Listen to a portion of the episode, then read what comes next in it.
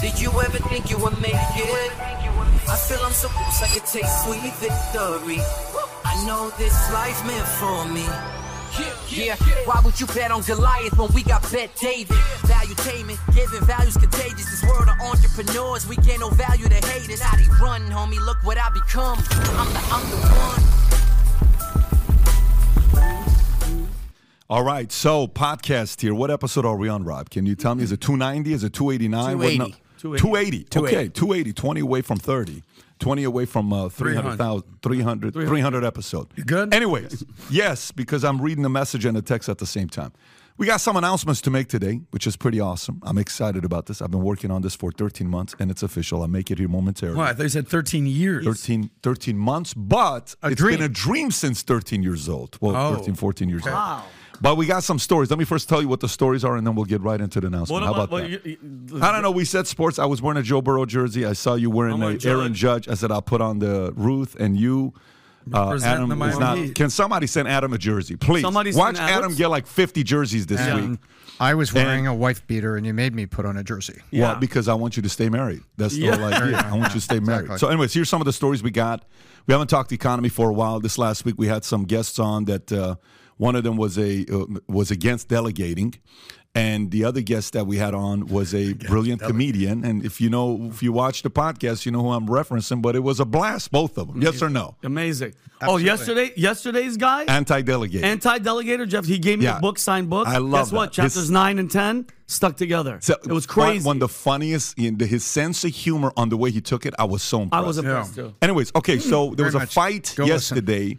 Schiff didn't have a good day yesterday. Everybody, listen, today it's about firing everybody, you know, indicting everybody and silencing everybody. It's just a mess right now in politics, which makes for uh, entertaining news. Uh, so we can talk about that. MSNBC president is open to a Trump town hall, angering liberals. Uh, which, if he knows what happened to the last guy who got fired, maybe this can happen to this guy as well. Economy, Adam's got some stuff to talk about. The economy, the S and P is back to its numbers, if not even better, record-breaking numbers than ever before. Does this mean, you know, all this stuff about the financial crisis is not going to be happening? We'll find out what he has to say. Zuckerberg wants to fight uh, Elon, which is interesting to see what happens there. Pentagon. What is the most money, folks, you ever had missing? I want you to think about this. What is the most money you ever had missing? Rob, what's the most money you ever had missing? Like you were like, where's that hundred dollars? Where's that thousand dollars? Honestly, sixty-five dollars. I just lost it the other day, and I was really bummed out. And then I saw this story. Well, sixty-five thousand dollars. The Pentagon accounting error provides extra six point two billion dollars to Ukraine. No, you don't say. and they're not even asking for it back. They're just saying it's future money that we're going to Oh make to you. God. Such great people. I mean, when you think about this kind of things, mm-hmm. you almost want to be Ukraine to to get the aid that you're getting. Oh my God. Anyways, so Zuckerberg's master plan to kill off Twitter revealed. It's pretty dark, but we'll talk about it. Fed chair sees long way to go on inflation fight. BlackRock and JP Morgan helped to set up Ukraine Reconstruction uh, Bank. Vacant office are piling up Silicon Valley. Progressive leaders encouraged to buy media outlets for boosting influence over Americans. By the way, great strategy. Unfortunately, there is no conservative leaders encouraging them to buy media outlets, so you got to give it up to these progressives. U.S. housing starts surge most since 2016, exceeds all estimates. We'll talk about that. Housing shortage fuels price bidding wars as homes for sale hit record low. And then we got a couple uh, feuds here. One is uh, the one between Kevin O'Leary and Mark Cuban about woke. Disney's got the Elemental, which features non-binary character flops in opening weekend. We'll talk about that and whatever's going on with this Titanic missing. You know, it's just some strange stuff, and then There- some homelessness Yep. cities. And apparently, uh, officially this week, the richest uh, man in the world is no longer Elon Musk what? Who is it? Arnault. It's Who- officially Andrew and Tristan Tate because they own 20, they own 21 million bitcoins. Really? They're worth 600 billion dollars according to this article. Oh wow. And they're like, where is our Bitcoin? oh my There's an God. accounting We'll cover that as well. Anyways, there. let me tell you what the announcement to me is. Here's what the announcement is. So Oh, went, yes. went for, for none of it, just so everybody knows. I The, haven't- the only person here that knows is Tom. No one else. Can I be knows. honest with you? Yeah. I'm, and you should give kudos to Kelly and everybody that's out there. I've been, I've been Vinny, like, I listen. swear to God, tell- if I find I swear out, to God, Nasha Badaya. no, no. I listen. I swear to God on everything that means anything to me. I've been trying to find information. I'm, I'm like, listen. I'll take you to dinner. I'll give you. I'll send. I'll Venmo.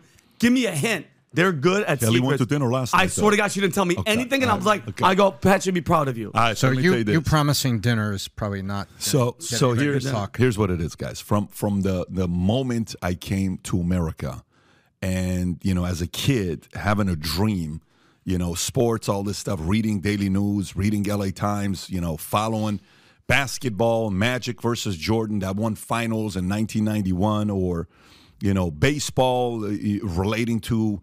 Uh, uh, who Juan Gonzalez was at Texas Rangers, my height, the swing I wanted to emulate, or or the Mickey Mantle card that you know I wanted one day. Now I got a few Mickey Mantle cards, or you know the dream of Babe Ruth cards. Oh my God, Babe, or this or that, or football, all these things. This has been in the works. It's been a dream. It's crazy. I got a call last year about a conversation of if I have any interest of being a, a minority owner of any team. Stop it. Oh my! Shut up. And Stop it. people. I, I, I at first I was going back and forth. So I said, let me get my lawyers involved. We got the lawyers involved. And after the lawyers getting involved, and I'm like, is this real? Are we doing this? Are we not doing yes? And then here's the options. I said, no, I'm not interested in this, not interested in this. He said, but there's this one option. This man who was on the board of this team, he's coming up for retirement and he wants to sell his shares. Would you entertain this? And I said, sure. So, anyways, long story short, effective last Friday, after background checks with MLB, after 40 articles I've written, after all of these things that's happened, effective last Friday, I'm a minority owner of the New York Yankees. Let's! Let's go, Pat! And we won the Shut up, Pat! That's why you wore this. No! There we go. I had to throw you off. I There came in we with a go. Joe Burrow jersey, dog. Pat, Good what the try. hell does Are you mean? serious? I'm serious. Yeah. Let's go, baby! Yeah, this What? just this happened last Friday. We're in Bermuda. I get the news. Uh, What? lawyer calls uh, the the CFO Tony from uh, Yankees. Congratulations, you're officially part of the team. Pat, It- are you, kidding I got to What tell does you, that it was- even mean, When Pat? I What does went that to when I mean? went to the Schulz podcast, my idea was I was going to announce this on the Schulz podcast. What? So I'm like, hey, you know, we rescheduled. I was like, why is it got rescheduled? I'm like, trust me, there's, there's a reason why I'm rescheduling. I'm like, and then you know, so when I went to New York, it was the best meeting. Let me tell you what happened. It's the final meeting that determines it all. We've already done a bunch of different interviews, and I'm sitting in a room with Randy Levine, oh okay, who is the president of the Yankees. Yeah. You got Lon here, who's been with the organization since 1975. He's pretty much the Lon Rosen. COO. He's, you know, he, He's a decision maker. uh, he's a He's up he- there. Big, big decision. He's an maker. American success story. He started at the bottom.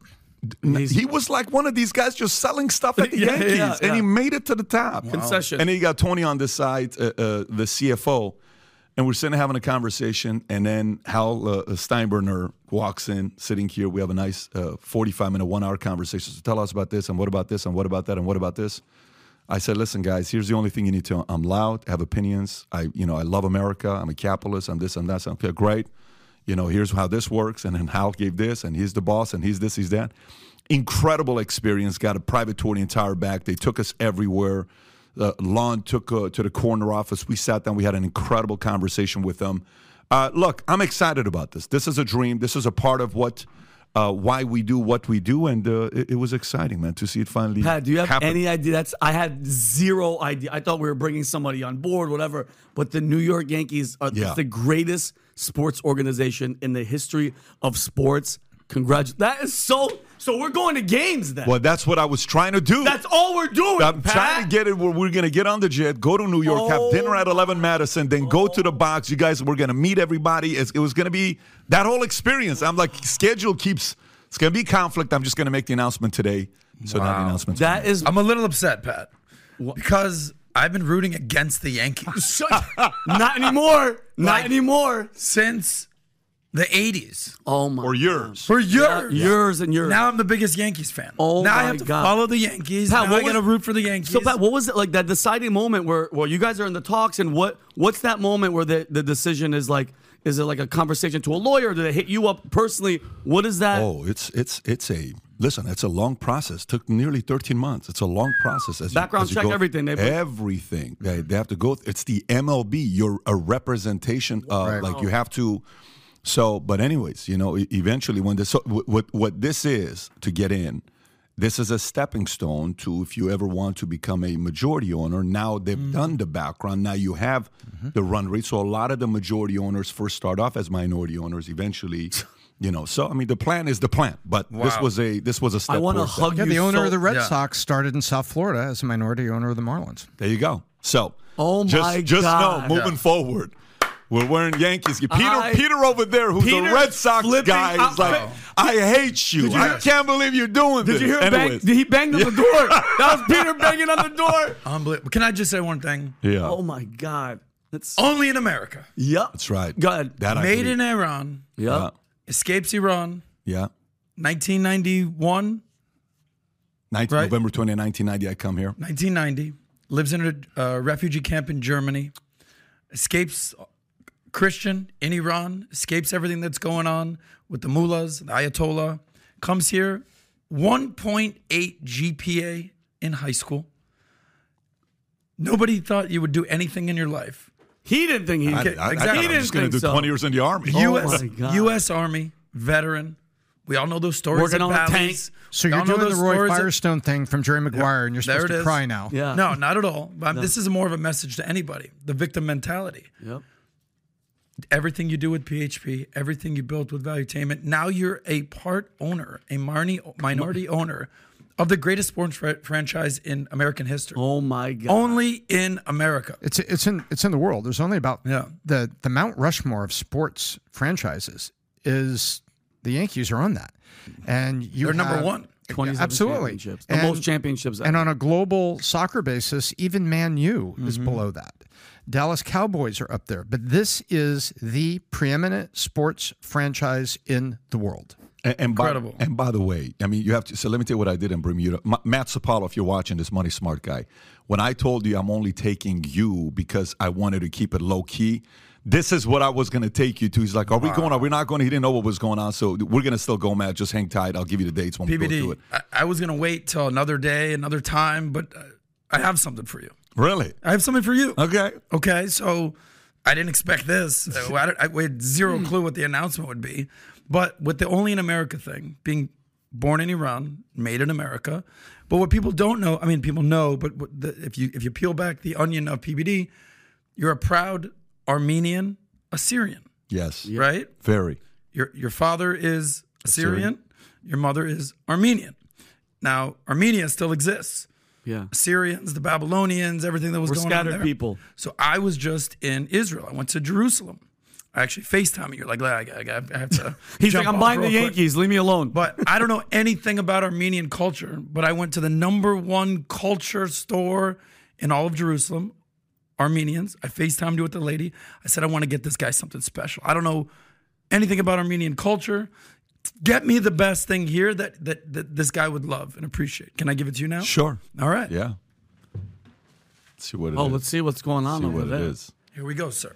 Oh my God. Is that So food? I've already opened it up a little bit, so you didn't have to like spend all your time opening it up. That's it. There's a few things. They they threw in. Open up the big one first. Okay. So there's three things in there. So she said she thought you would love something like this. this is from Jeru- this, This is from Jerusalem. The, uh, the the basically Armenian in, Jer- in, Jeru- in Jerusalem, it's the, called the Kotel. It's four quarters. There's the Armenian section, the Jewish section, the Christian section, and the Muslim section. Okay. And this was the number one store in all of the Armenian section.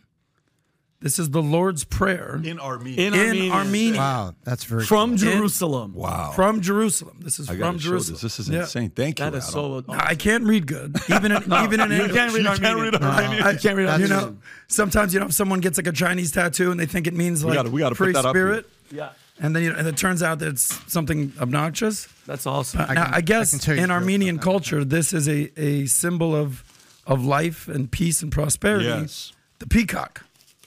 It is in every, pretty much in every Armenian home. Yes. Yes.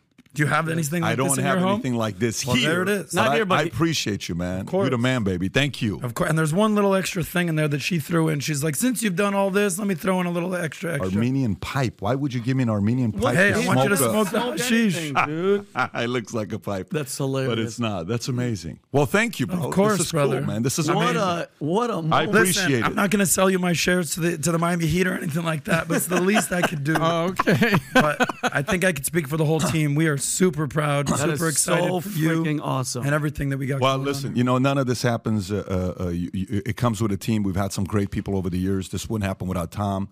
Uh, this wouldn't happen without the Jen uh, being in my corner. Uh, all the PHP people, they know who they are, what they've done. All the Valuetainment people. It's been a lot of work. This is this has been a this has been an effort for a long time. And by the way, man, you got to also give credit to the enemies. I'm, I'm about to have a book being launched in the next on December 5th is going to come out. I'm excited about this book here. The title of the book is called Choose Your Enemies Wisely.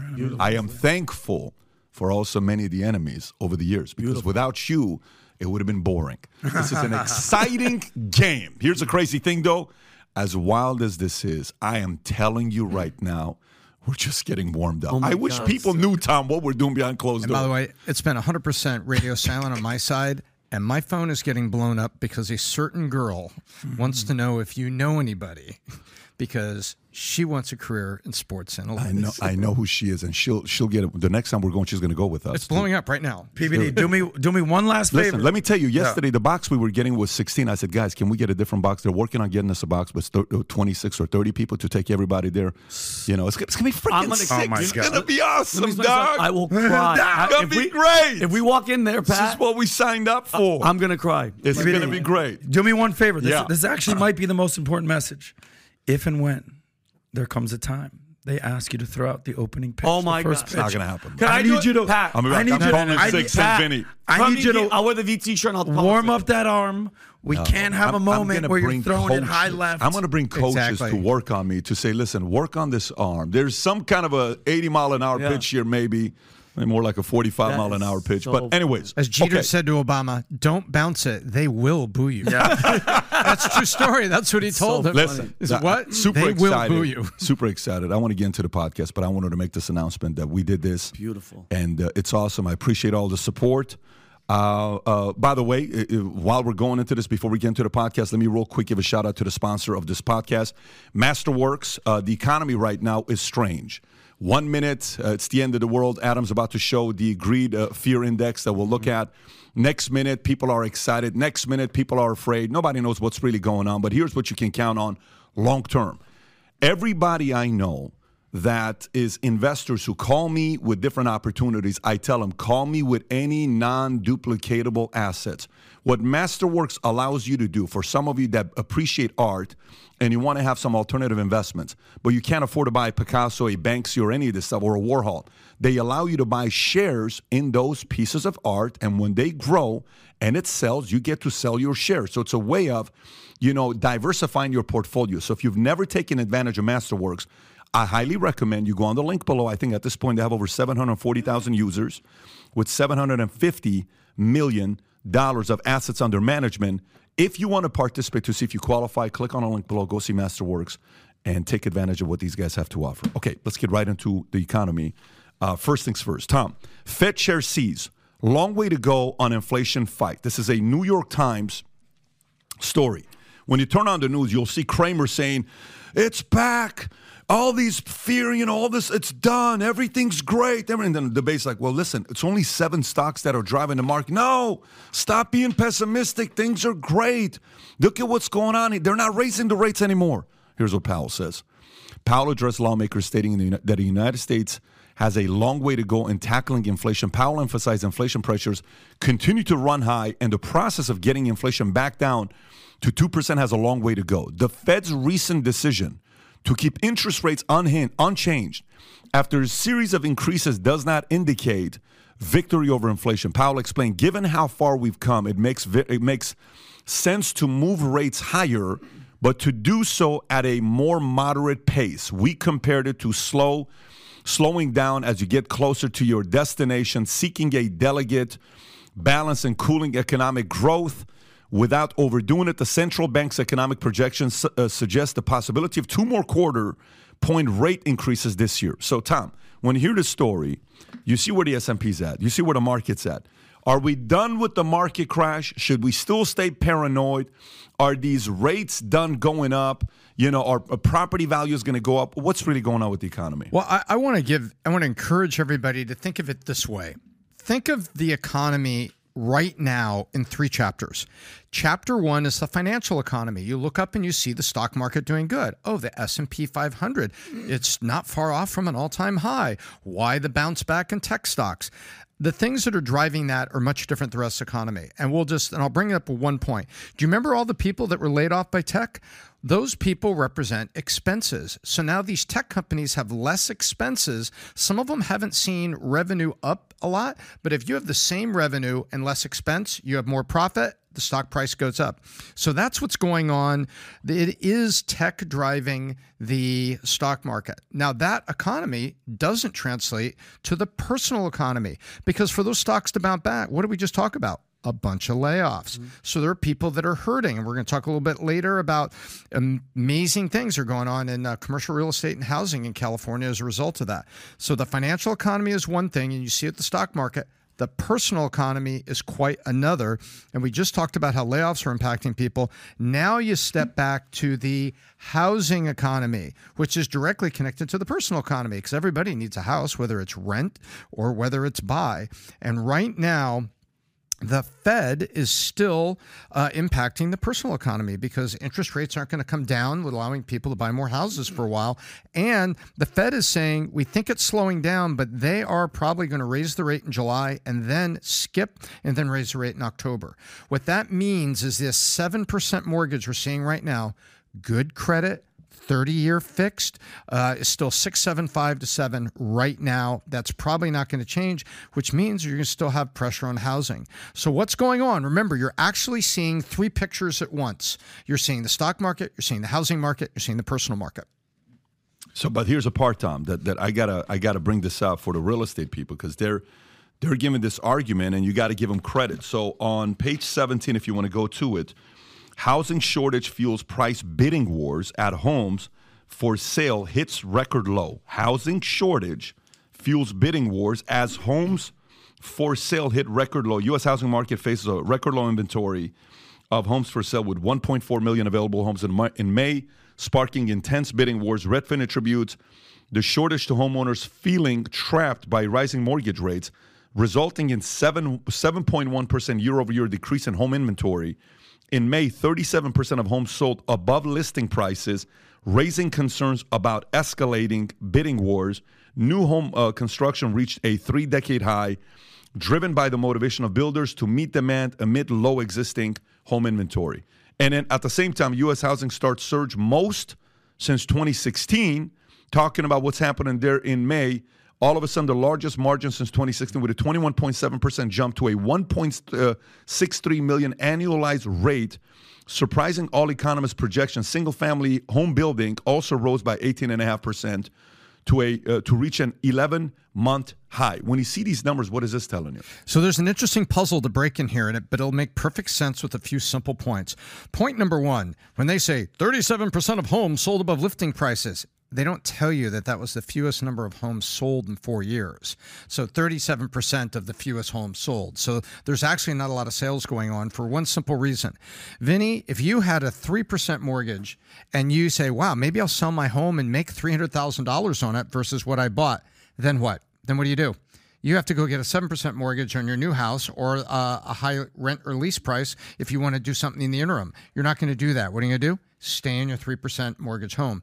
You're also going to delay retirement moving to Florida, Arizona, or Palm Springs, and you're going to keep your home for, you know, maybe we'll just uh, wait a year before we downsize and move. That's happening. So the first thing has happened. There's not enough houses on the market.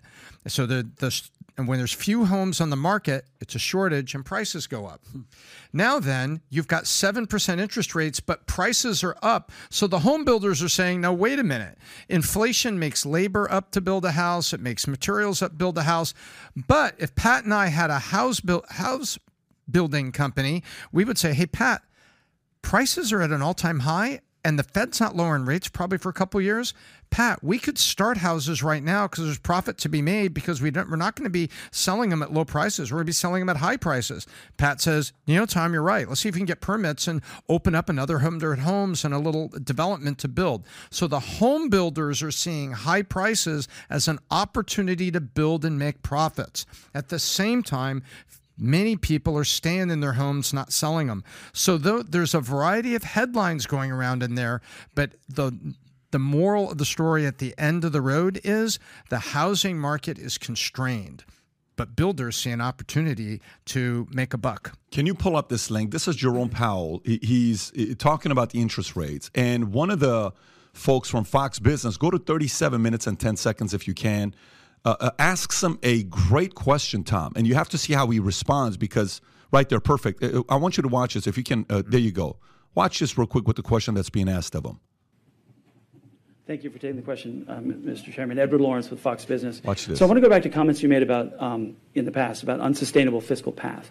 The CBO projects the federal deficit to be 2.8 trillion uh, in 10 years. The CBO also says that federal debt will be 52 trillion by 2033. At what point do you talk more firmly with lawmakers about fiscal responsibility? Because I'm assuming monetary policy cannot handle alone the inflation or keep that inflation in check with the higher level of spending.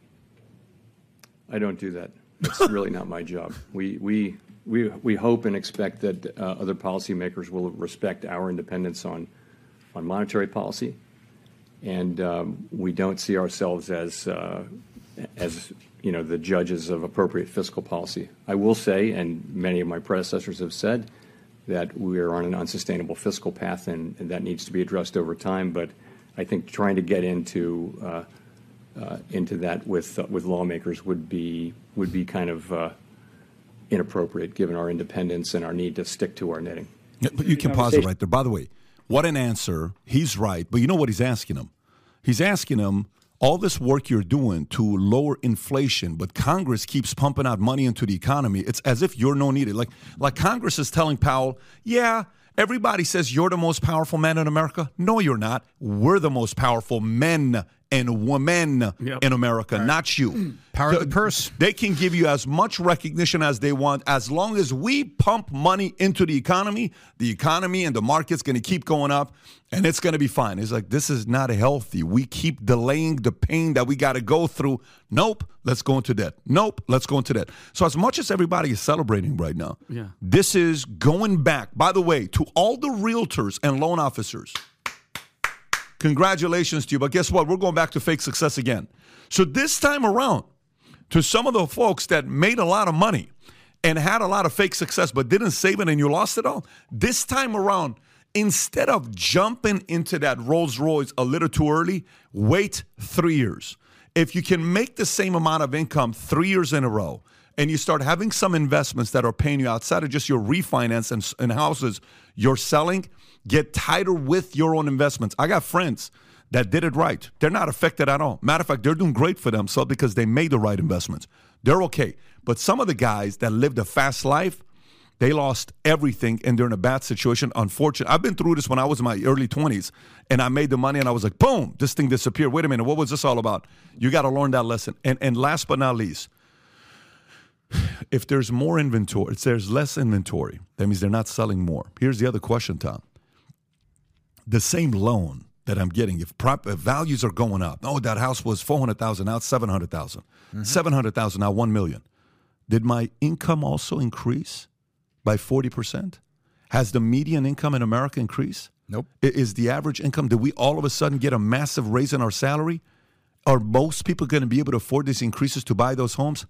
I don't think so. So we're, we're still, it's still going to be early on what to do with this. I know you have some thoughts on the economy. If you want to kind of go through your uh, uh, Yeah. fear greed index and kind of share with us your thoughts. On that point, back end ratios, you know what back end ratios are when you're being uh, uh, evaluated for a loan. But a lot of banks had gone conservative down to 32, 35.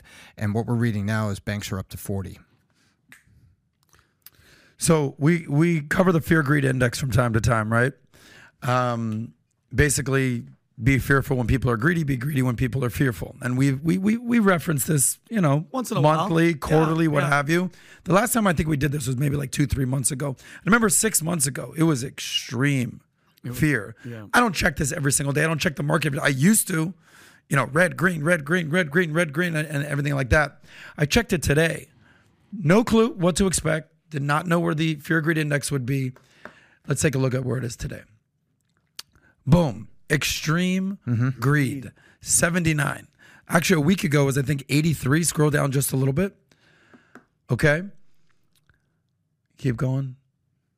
No, go back up. All right. Um, oh, it should say it on the right. There it is. ago, yeah. So one year ago, one year ago in the Scared. economy, 26. extreme fear. Okay, extreme. People were paranoid. Last year in 2022, the market, the S&P 500 was down what, Tom? 18 percent. Incredible. Okay, down 18 percent. Recession. Yep. Two consecutive quarters of negative GB GDP growth. Is it a recession? How do you define a recession? The White House They're- is changing the definition. They're moving Yeah. the goalposts. What's a recession? Yeah. I don't know. The housing market. Post What's going on right now? Where'd my profits go? Yeah. But slowly but surely, chug it, chug it, chug it, chug it, chug it, chug it, chug it, chug it. U.S. economy bounce back, baby. So right now, I think as of today, uh, 2022, the S&P 500 was down 18 percent um, for the first six months of the year. I think we're up 15 percent. We're closing in on um, All time. all-time highs again. I remember in 2020. Do you guys remember this? Stock market was approaching 30,000. It's March 2020. Boom, COVID hits. Black swan event. You don't know what to expect. Market tanks down 35%. You know, you're in a group chat with all your friends. He's like, Yeah, I heard about this a couple weeks ago. I got out. People are like, Fuck you. Why don't you tell me, buddy? Like, now I got out of the market. I pulled my cash out. Boom. Six months later, market's back and then some. Yep. Record highs. Okay. So people are like, well, Should I have taken it out? Should I have not? You know, they say it's not about timing the market, it's about time in the market. Play the long game. I'm not a day trader, I'm a decade trader. That's how investing works. You can't, I know so many day traders who claim they make millions. But I know so many who lose so much freaking money You, by the way, trade the that's very good feedback you're giving. You ain't lying. If you're playing the long game, you're going to be fine. If you're a day trader versus a decade trader, what a statement to say. Yeah. I'm not a day trader. I'm a decade No. trader. That's And- that's the best way to look at business, life, uh, parenting, relationships, friendships, investment, portfolio. It's a very uh, good feedback there. Thank you, But- sir. but- and the the can I give one more thing? Okay, so um, you know, the whole premise is buying the S and P 500. Just why buy individual stocks when you can buy the entire market, right? Why be an active investor? You can be a passive investor and basically just keep your money in the market and just don't look at it and just look at it 10 years later. Holy shit, I'm a millionaire. That's what happened to me. So, um, but you know, remember uh, Tom? What was it? Fang, F A A N G, a handful of years ago. That's everyone's obsessed with. Banga. Yeah. You added one more. If you added one more, and that was what? Facebook, Amazon, Apple, Netflix. Netflix. Nobody's using that N anymore. Right. And then Google. And then what did they add to that? Uh, there is uh, Amazon and Apple. And Amazon and Those Apple. So now, uh, not not the acronym guy. Now the new number is eminent. Okay, because there's seven stocks that are basically carrying the S and P 500 these days. These seven stocks make up 26 percent of the S and P uh, 500 total weight. Um, these seven stocks, which I'll give you right now, this eminent Apple, Alphabet, Meta, aka Facebook, Microsoft, Amazon, and then the new darling of the last few years, Nvidia. Nvidia. And then you got Tesla, which basically bounced back. We all know what Elon Musk is doing. 107 on January So 10th. interesting to me. We just talked about in, in uh, 2023 that in the last six months the market's up 15 percent after last year's down 18 percent. But um, if you eliminate, if you eliminate those seven stocks, right, from the overall numbers, the market would be down close to 1%. So those seven stocks are basically carrying the market. But this is why you need to buy the entire market because let's just use one case as an example. I'm going to borrow your terminology, case example. If you were shorting Meta, because Meta last year, they changed their name from Facebook to Meta. Yep. Disaster. Everyone thinks that they're going to be partying in the metaverse. Hold on. Let me buy some real assets. Meta was down 64% in 2022. 64%. People were calling for the death of Meta. What do you got? What are you doing, Mark Zuckerberg? You freaking idiot. Changing your name, Facebook to Meta.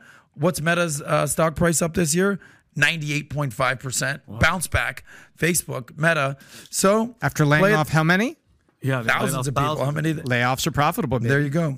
So, um, play the long game, my friends. That's how you do it. By the way, did you guys hear about what Twitter just did? No. Did you hear the news about Twitter, Tom, or no? Uh, a lot- this morning, this is I'm- breaking. I'm- this is this is the, the the amount of employees now they have based on CNBC. Rob, I think I may have even texted you this. Type in type in C uh, type in tw- there you go right there. Click on that right there. Twitter, Tom, look at this. Tell me this isn't crazy. Twitter is now down to fewer than 550 full time engineers. What? Twitter. So uh, zoom in a little bit. Internal records show that Twitter has shed about 80% of its employees since Elon Musk took over. Wow. Headcount is hover around 1,300 full-time employees today with fewer than 550 full-time engineers. One former Twitter engineer says that the remaining team will be spread thin and will likely have a hard time maintaining the service while adding new features in addition to 1,300 full-time employees. The new owner, CEO Elon Musk, has authorized about 130 people from its other companies including Tesla, SpaceX, and the Boring Company, to work for the social media business. Wow. Think about that. When you create a unique culture, question came about uh, uh, on one of the masterminds we were doing this week. A guy says, you know, matter of fact, no, it was actually a conversation I was having yesterday with a good friend. A guy says, you know, what do you do in a situation like this when you're taking over a company and you're Elon? Okay, do you fire everybody? They don't like working for a guy like you, where you're not you're not letting people work from home. You want people to be there every day. You want people driving, and all of a sudden, like they see you as a dictator, Elon. They don't see you as a what's the word a uh, understanding, compassionate, empathetic. Empathetic, yeah. You know, somebody who values lowering anxiety and all this stuff. Listen, anxiety. If you are afraid of anxiety and and mental issues you go through. Don't join a startup and don't work for a founder. Let me say that one more time. If you're worried about your anxiety, never work for a founder, never be part of a startup. Go work for a big company that nobody knows what the hell you're doing when you leave work. If you leave Friday at 2:30, nobody knows at a big company. At a small company, you leave work at 2:30, everybody knows when you leave at 2:30. Some people don't like that, but you know what else is the benefit of working with a guy like Elon? Here's what happens when you work with a guy like Elon five, ten years later, when there is a going public opportunity or an experience like that, and you're sitting there saying, "Babe, did you see how much money just hit the account? Did these people know we're like regular people? That, that- That's like a big check. Yeah, but don't act like you're worth it. yeah. So this is a great meeting where Paul. Let me give you my feedback about what's taking place here. Nothing to but, see here. But you have to. You have to. I asked Peter. I said, Peter. You ever worked with a crazy founder before? Not like this. Never seen something like this. I'm like, well, that's what's going to take. So it's not for everybody, but good for Elon for driving it. I got to tell you, to me, when I see what's going on, yesterday I um, I Tim posted a video with us talking to Mehdi Hasan.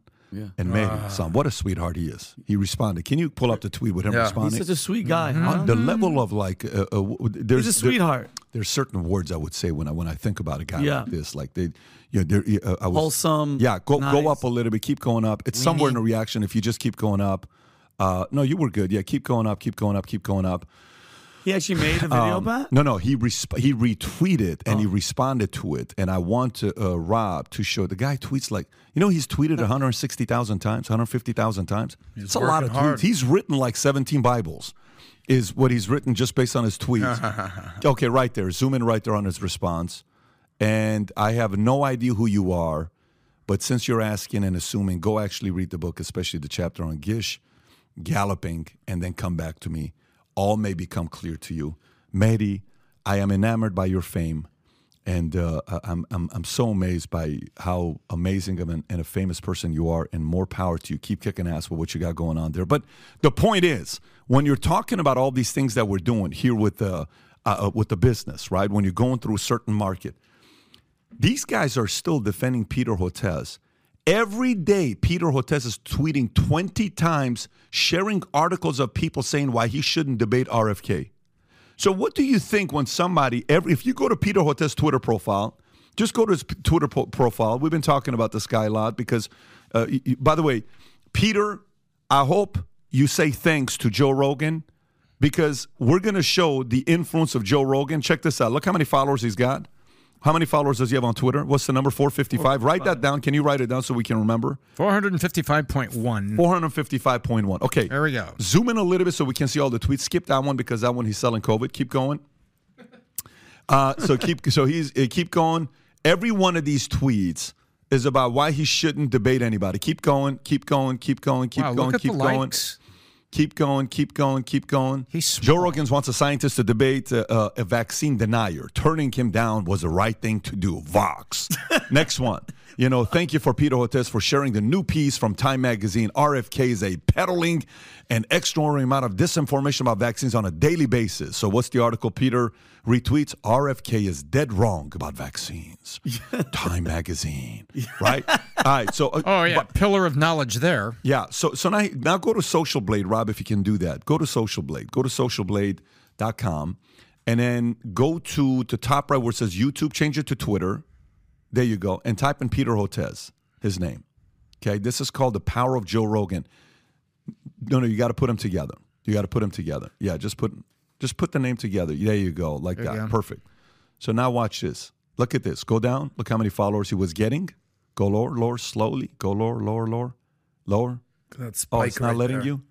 Go lower. Go lower. Keep going lower. Right there. He was not getting any followers. All of a sudden, Joe Rogan's made him famous. Wow. Zoom Punch in a little bit. Zoom in. Yeah, Peter Hotez was not a household name as a 7,400, 38,000, 55,000, 13,000, 3,900. It's called The Power of Joe Rogan. Something all of these mainstream media people hate that a Joe Rogan has this kind of influence where he says one thing and the army shows up. Who is this guy? Yeah. And by the way, he helps you find your audience because the people that don't like Joe Rogan say, oh my God, another person that doesn't like Joe, let me go follow him. Hey, Dr. Peter Hotez, I'm your number one fan. So, Dr. Hotez, next time you're in Austin, uh, I don't know if Joe has time, but if you do, if you're in Austin, maybe go to his comedy club. Have a laugh or two on the comedians he has there. But uh, what a sweetheart You think he's community sending a. Joe Rogan a Christmas card this know, Christmas after all Leave a nice tip for the of new waitress. They'll be talking about you. Yeah, yeah. But y- y- again, you're you're sitting here wondering who seems like the one that has courage, the one that is questioning authority, and the other one that is defending authority. Folks, if you're listening to this, you're part of one of two camps.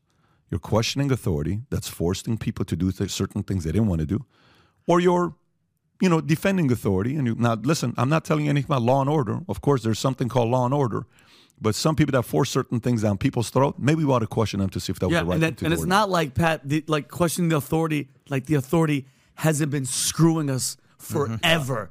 You got to be on the on the other side. You know what this reminds me of? When something like this happens, if you have the facts, look at history. If you have the facts, you're running to the microphone to debate and you're fearless about it. Yep. When people have the facts, they're after that microphone and they want to be heard. When you don't have the facts, you have all you get all your people to say, "Oh, tell them all the reasons why you shouldn't do it. Tell them all the reasons why you shouldn't do it." You know what it reminds me of, Pat? It reminds me of a certain letter in Washington that had 50 signatures on it that said nothing to see here Yeah, exactly. from the in, quote intelligence community and uh, Joe Biden. It's like, no, no, no, we don't want to talk about it. We just want to look to a letter that says 50 people saying uh, nothing to see here, and I'll sign this letter.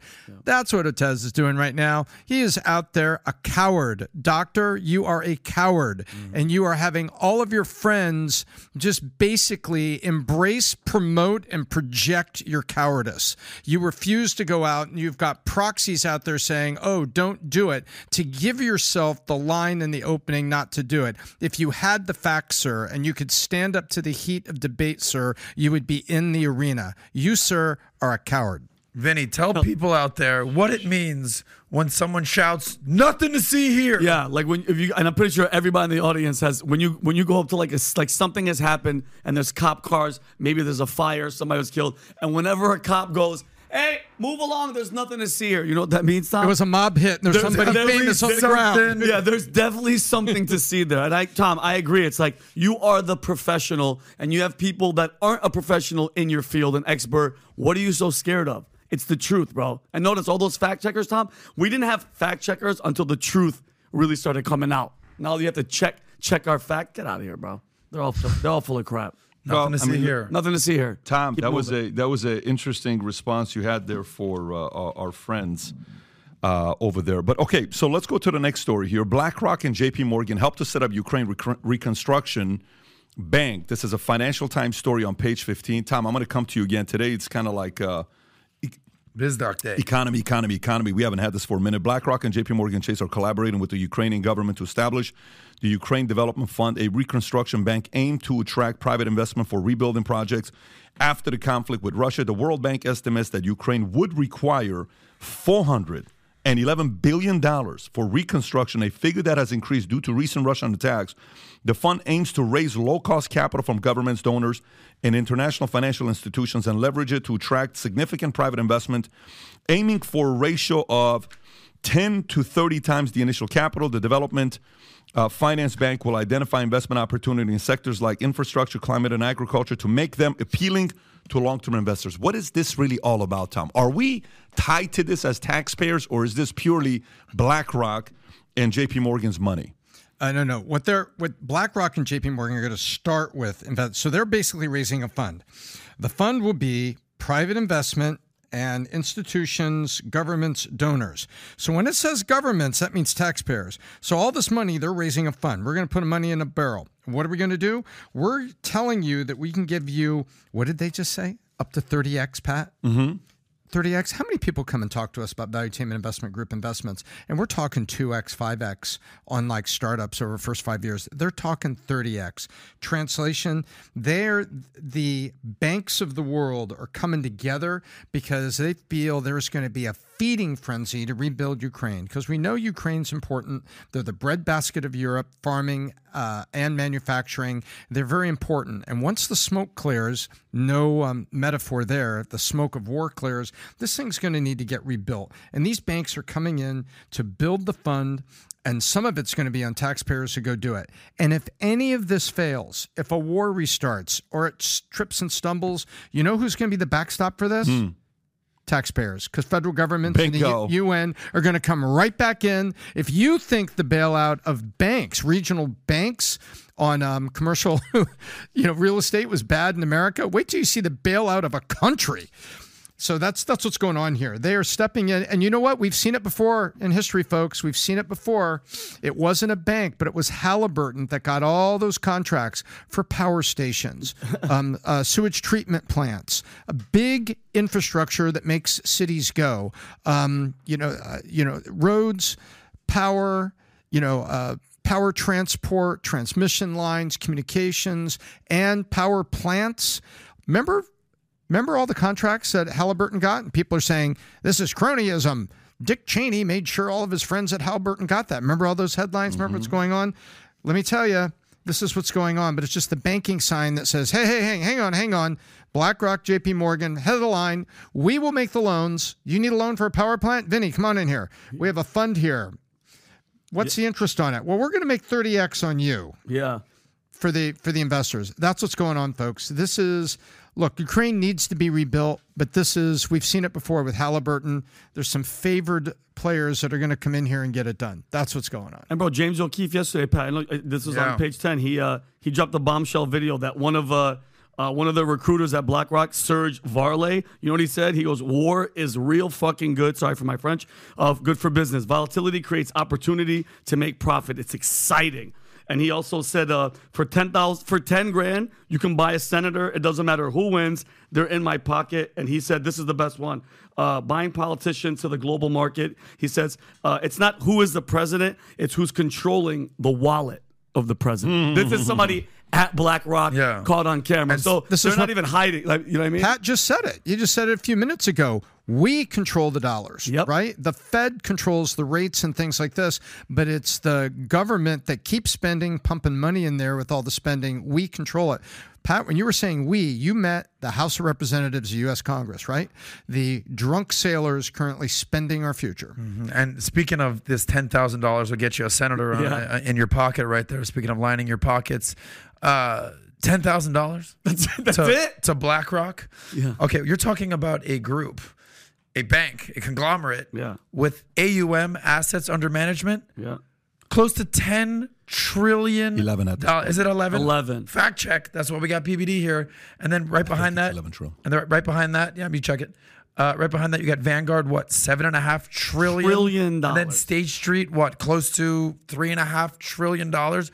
So collectively, these three, would you call them asset managers? What would you call them? Banks? Whatever. Hedge funds. What do you call this? what do you call it? Just massive conglomerates. the, the it's it's the head- Asset it's the- managers. like yeah, it's asset managers, Yeah. which is a combination of hedge funds and PE, So and it's just stacks and stacks and stacks and stacks of, of These money. guys, if you add this all up, you got 11, you got seven, you got three and a half. You're talking about tw- over 21 trillion dollars. These three asset managers are close to the GDP of the entire United States, and above China. You know, so uh, what's the GDP of the United States right now? 22 trillion, 25 trillion. What is it at this point? So China's in the in the high uh, double digits in uh, what 18 trillion, whatever the number is. It's freaking trillions at this point. But that's how powerful BlackRock is. So for them to cut 10 grand to buy a little senator, whatever, whatever, whatever. Ten grand ain't. It's Okay. nothing. It's nothing. No. It just means how cheap those guys are. But they got they got a lot of influence, man. These these companies uh, have a lot of influence and power right now, and they're pushing their weight. They're not slowing down at all. Um, let's see here with the story of uh, Disney. Disney Elemental, which features non-binary characters, flops in opening weekend. Um, let's look at the numbers. Disney, man, they're they're just going after flops after flops after flops right now. So, Pixar's film Elemental, featuring the studio's first non binary character, earned only $29.5 million on its opening weekend, marking the lowest opening ever for Pixar. The film's underperformance added to Disney's recent uh, string of controversial decisions in the entertainment industry, including a subscriber loss on Disney Plus and the elimination of 75 positions at Pixar Studios, the inclusion of elements like critical race theory in shows uh, such as Proud Family, Louder and Louder and uh, Prouder, uh, not not Louder and Crowder, Louder and Louder and Prouder, right, there we go. uh, sparked controversy. Pixar's uh, previous film Lightyear also faced difficulties at the box office. Some attributed the poor reception to the, the depiction of same-sex relationships, suggesting that the audience may have been asked too much. Tom. Is America kind of getting sick of this, or are we still at a point of tolerance? Hey, let's be tolerant with these movies and cartoons. I think America is on the. f- I'm going to give a summary here, and this may get me shot at, but this is the summary I see. I look around America and I see people working straight people, gay people, all kinds of folks at their offices and civic groups, PTA at their school, and they're trying to live in harmony. And there's people that have wanted marriage rights for a long time. John Roberts' decision, Supreme Court gave them that. And then along comes this whole trans thing, and which really is devolved into the Bud Light saga, the Target saga, um, school boards, things we're teaching kids. And there are gay couples that are right there protesting the same thing because they don't want their kids taught young. And I think all of that is coming together saying, damn it, we've had about enough of this. And there was no picket lines for Disney Elemental. You know what it was? Nobody took their kids to see it. Nobody reached into their pocket to pay, you know, the twenty dollar a ticket for the uh, 3D, you know, Glasses. version of it with the glasses. And they said, "I've had enough of it." And they said, "I've had enough of Bud Light." And I said, "I have enough of Disney's Elemental." I live in a diverse world. Stop trying to take an ultra minority of that and get crazy. And I, I, I really think that the the tide is turning, and there, there's also core, you know, lesbian and gay couples that are also tired of it, who also want to bring their kids up certain ways, and also don't like the portrayal. Uh, I think it's, and that's that's my point. I when I, I'll tell you, one of the best managers I ever had.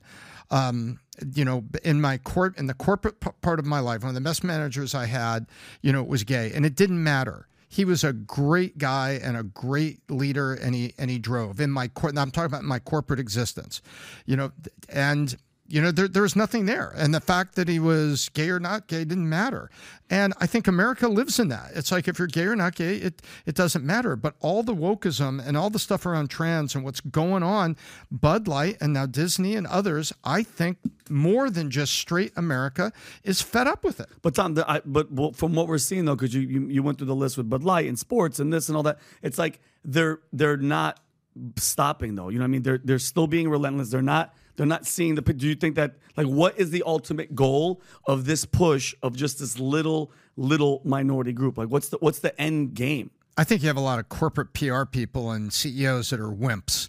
And why can't you walk to the microphone that says, there's been gay people working at our company for 50 years.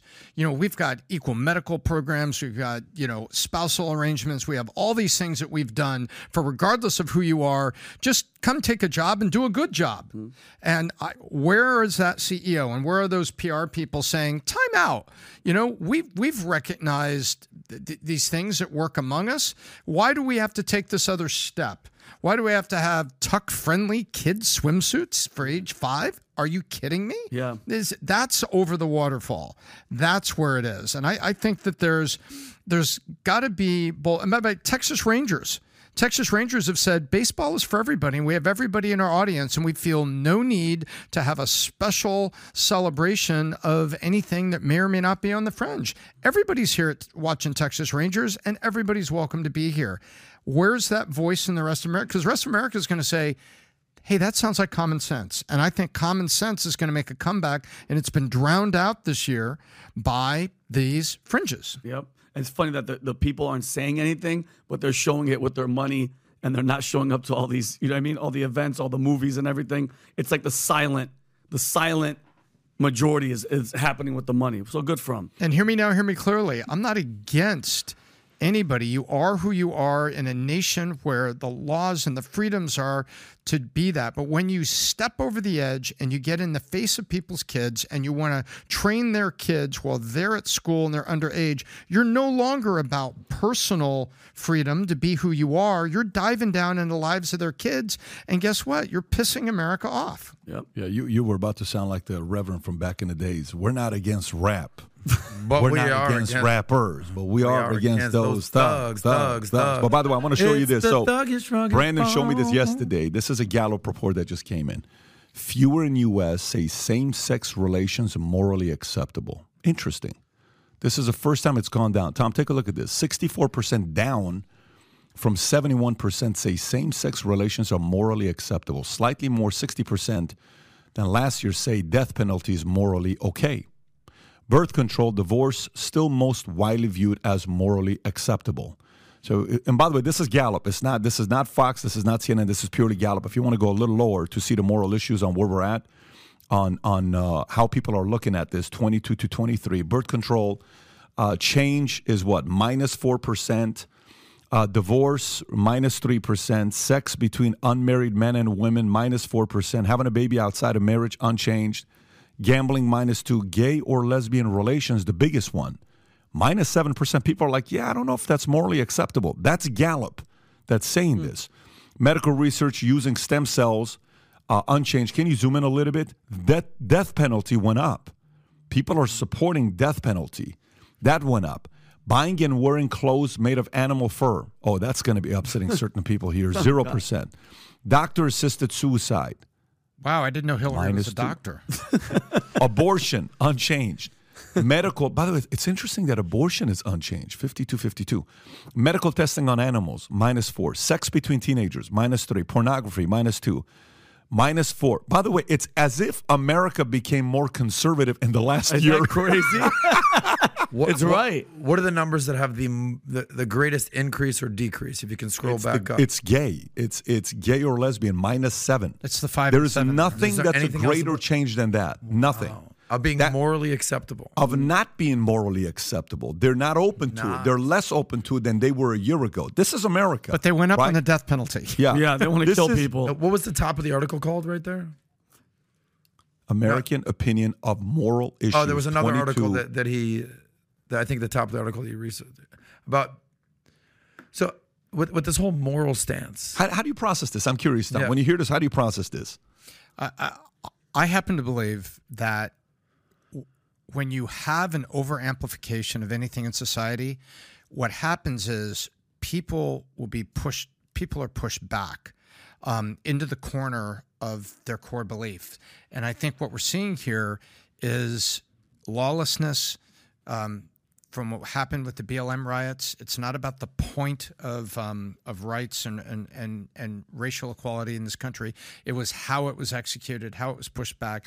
Defund the police makes people feel insecure. I think when you take all those out and you push them What happens is it's a purification process of what their core beliefs are, and it doesn't surprise me the survey would go up. I'd like to see the survey from right now to two years from now after a new president and when people have had time to think about it a little bit. I'd love to see that. To see did it push back a little bit and then they kind of come back to where they were. The, you, you know what it is? I think I think this could be called the tolerance index. You know how we have the greed, uh, uh, Fear, uh, greed index, yeah. It needs to be called the tolerance index because this is kind of how tolerance works. Which which religion is the most tolerant religion? Christianity. Christianity is the most tolerant religion. I mean, you can put Christianity. Um, Judaism's pretty tolerant. I would say Judaism and Christianity is, but I would say, God forbid you say something about you know a Jewish. Uh, uh, uh, what do you say? Wow, you know when you think about Jews and their money and their this is that, you could actually get So any canceled. criticism you Oh, sound no. Oh, you yeah, send yeah. you I totally cannot agree. say it about Christianity. You can say whatever you want about Christianity. you can say whatever you, you want, want about Christianity, right? So, th- so to say Yeah. the most tolerant religion is who? Christianity. I think so. So the gays have to thank Christians for being the most tolerant because Yeah. the Christians are sitting there saying, "Hey, as long as you're doing your own thing." Yeah, even, gay community LGBT cannot thank the uh, Muslim community because the Muslim way. community is not going to be like, "Hey, man, you want to come out here for us to do X, Y, Z? Z?" Nah, it's not going to happen. Live your life privately, do whatever you want. It's not going to be a public thing that we're going to create a Pride Month for you, Yeah. and we're going to recognize you. I think Americans are kind of sitting there saying, "Well, you know what? This tolerance things, maybe there's a limit for it, and you cross the line. We we were tolerant with you, now you're abusive." And now you're disrespecting us. Now you're insulting us, mm-hmm. and we're going to pump the brakes right here. Yep. Yep. That index could be called a tolerance index. Pat, do, do you think how much do you think is the trans? Well, like Tom was talking about, the trans movement is is affected at minus seven, where people are just like, listen, we were totally cool, everybody was chilling. Now this one little mic, it's like it's like having that Yes. drunk uncle. The trans movement is like having that drunk uncle that shows up to the barbecue. You're like, we were we were having Yeah. fun. Now you're taking your Right. pants off. You're you're jumping in the pool. You're causing a fight. That how much do you think that that is reflecting in that minus a seven? massive, It's a huge. massive, Massive amount, amount. And massive it's- amount. I don't know anybody that has a problem with gay people. Never. or Who give- no. lesbian people. Like nobody's. Yeah. I, I- it's been decades since that's even been an issue in this country. Yep. The T It's stuff. resolved too. The John T's- the Roberts' T's decision are- resolved. the T stuff. The T's are messing messing it all and the up. kid stuff, Yeah. the drag stuff, Yeah. the grooming stuff. Yeah. Correct. All of a sudden, it's like I don't know about it's all not this just stuff. awareness of the trans. Yeah. That's not awareness of a of, of a self-identifying group. It's not what it is. It's when they've crossed over into the family, into Oh, for product, sure. into into into education, indoctrination, and conformity. Got you. And everybody else is saying, "Wait, wait, wait, wait, wait! Get off my lawn!" yeah. And and I and I hate how they they turn it to like we're us talking like this. This right now, people are like they're transphobic. No, no, no, no, no. I'm not phobic. I'm not afraid of like tra- like it's like arachnophobia. I'm not scared of you. Nobody's scared of shit. It's just listen. We feel you. You're going through some, you know, uh, mental stuff, and I hope that you, you can get better and everything. But pushing it down our throats, pushing it down our kids' throats, and then, like I said, doing all those shows where you're just butt naked in front of kids. What, what is, what? it- Yeah. How is that furthering your? Phobic means fear, right? Yeah, I'm not scared of Well, anything. yeah. I am not transphobic. I am not afraid of you. You want to meet at the school board and you want to try to force education on kids. Mm-hmm. There are people that are not transphobic. They are not afraid of you and they will meet you on the steps of the courthouse and they will hit you in the mouth to show Yeah. they are not afraid Yeah, of you. exactly. It's not about being transphobic. It's like it's like trans. Hey, I've always felt this way and so I cross dress and this is what it is and I'm trans. Okay there's that. But then, and I think I should go to the school board and I think there should be books, there should be this and this and this and this. It's like, wait, wait, wait.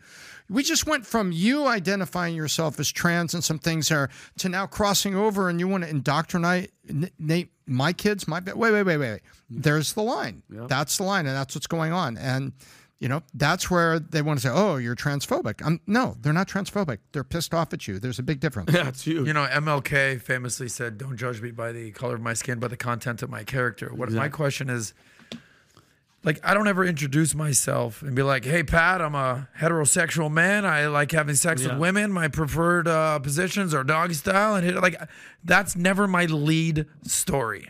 Okay, but I grew up Jewish in Miami. I was an athlete in high school. Nobody does that. it's not how it works. But when you they, they throw that out first, of like this is how I sexually identify, this is what my sexual proclivity is, and this is how you need to accept me. It's like, bro, I just want you to get the job done. Yeah. And it's like that's the lead story, and nobody cares. I gotta tell you though, you did that so naturally. Like I, I wonder if that's how you flirt with girls at bars. Hey, Mary, I'm Andy. Adam, this. I'm straight. I'm and hetero. I prefer this. Yeah. yeah. Are you open to leaving the club right now or the bar right now? That seemed a little too natural. It's like a script. Yeah. Listen, Okay, uh, you know, uh, practice may- makes perfect. Maybe, My name is may- Adam. 16% of the men in this bar is straight. I'm one of them. It's true. Wow. I like that. Wow. That's By the way, can you imagine you. if a shirt started trending? It says "I'm straight."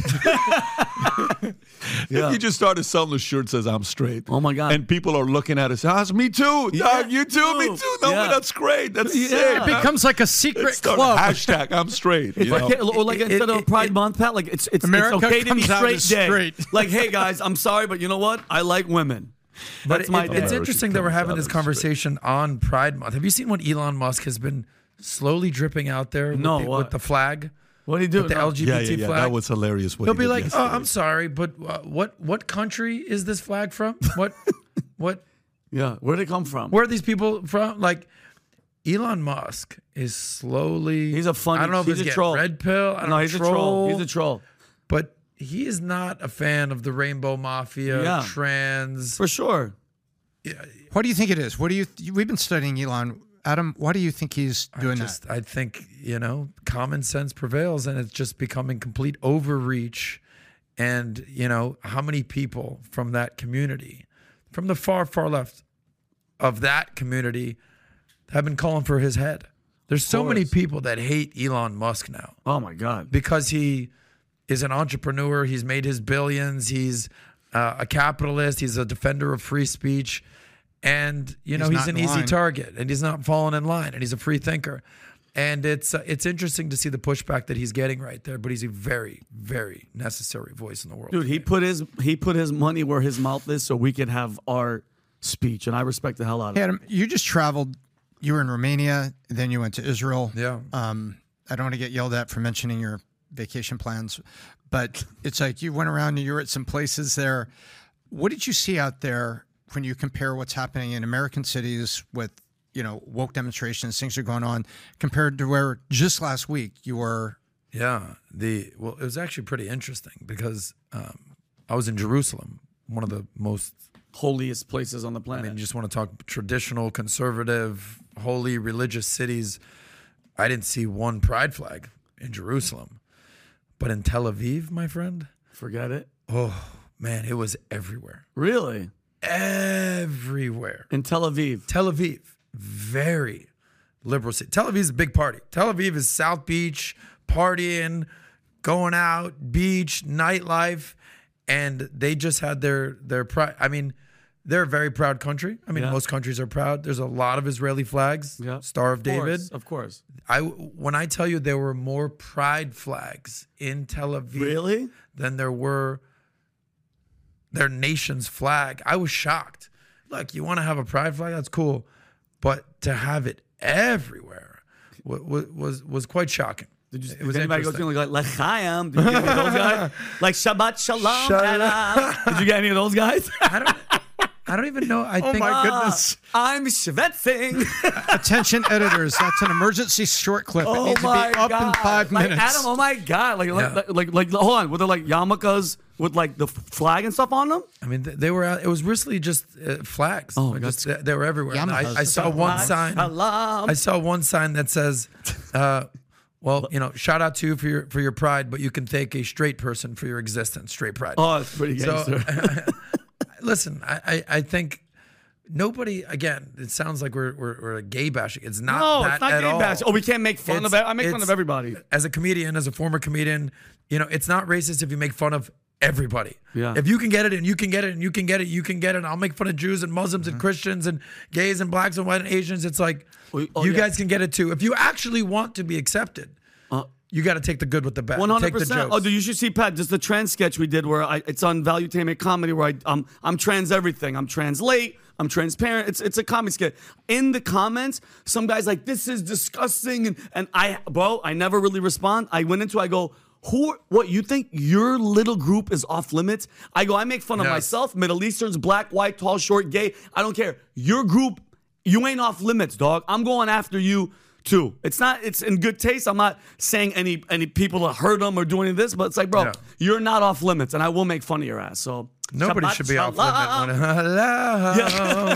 There you go. Well, And- as we and, like- say, heterosexuals stopping extinction for 5,000 years. And Yeah. It's just like you gotta be able to use a sense of humor. So like, there's a lot of people right now. Let's just pick on me and the Jews for a second. Yeah. I can't believe Vinny, who's not Jewish, just made fun of, Of Adam, of Adam. Shabbat. Oh my Shalom. God. He made fun. Of the, he made fun of the gay community and the Jewish community and the gay Jewish community all in one. I'm Yeah. like, and as a Jew, I'm like, that's actually fucking It's fucking funny. hilarious. If the It Jewish guy's laughing, stop being so butthurt. Anyway, Speaking of butthurt, I'm gonna be.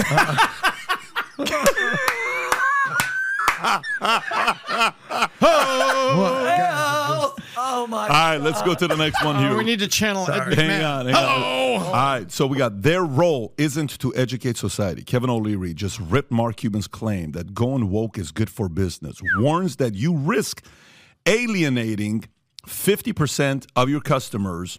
Uh, so these are two, you know, two of the guys, probably the main guys on the great uh, Shark Tank show that's out there, uh, duking it out. Here, let me go to the story here. So here we go. Mark Cuban believes embracing woke ideology is good for business. But Kevin O'Leary disagrees, stating when you get involved in partisan issues, you basically lose 50% of your constituency.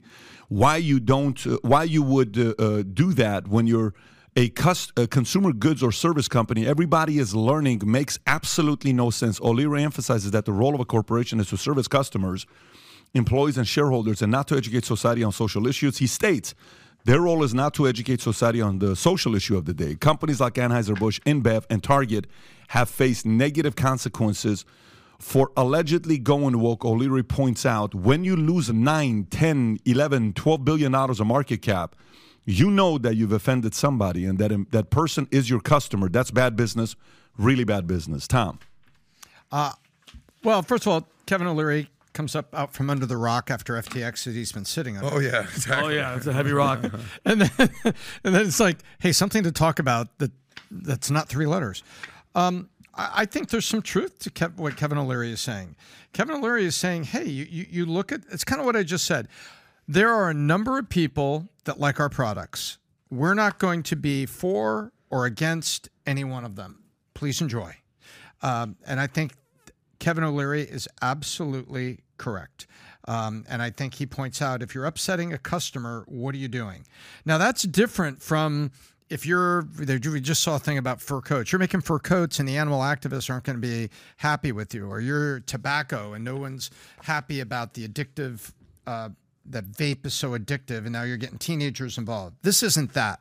This is Kevin O'Leary saying, "Hey, if these are your customers, why would you why would you upset any of your customers? Forget that this is about woke. That's the question O'Leary's asking. Why would you upset any of your customers?" And I think he's dead right.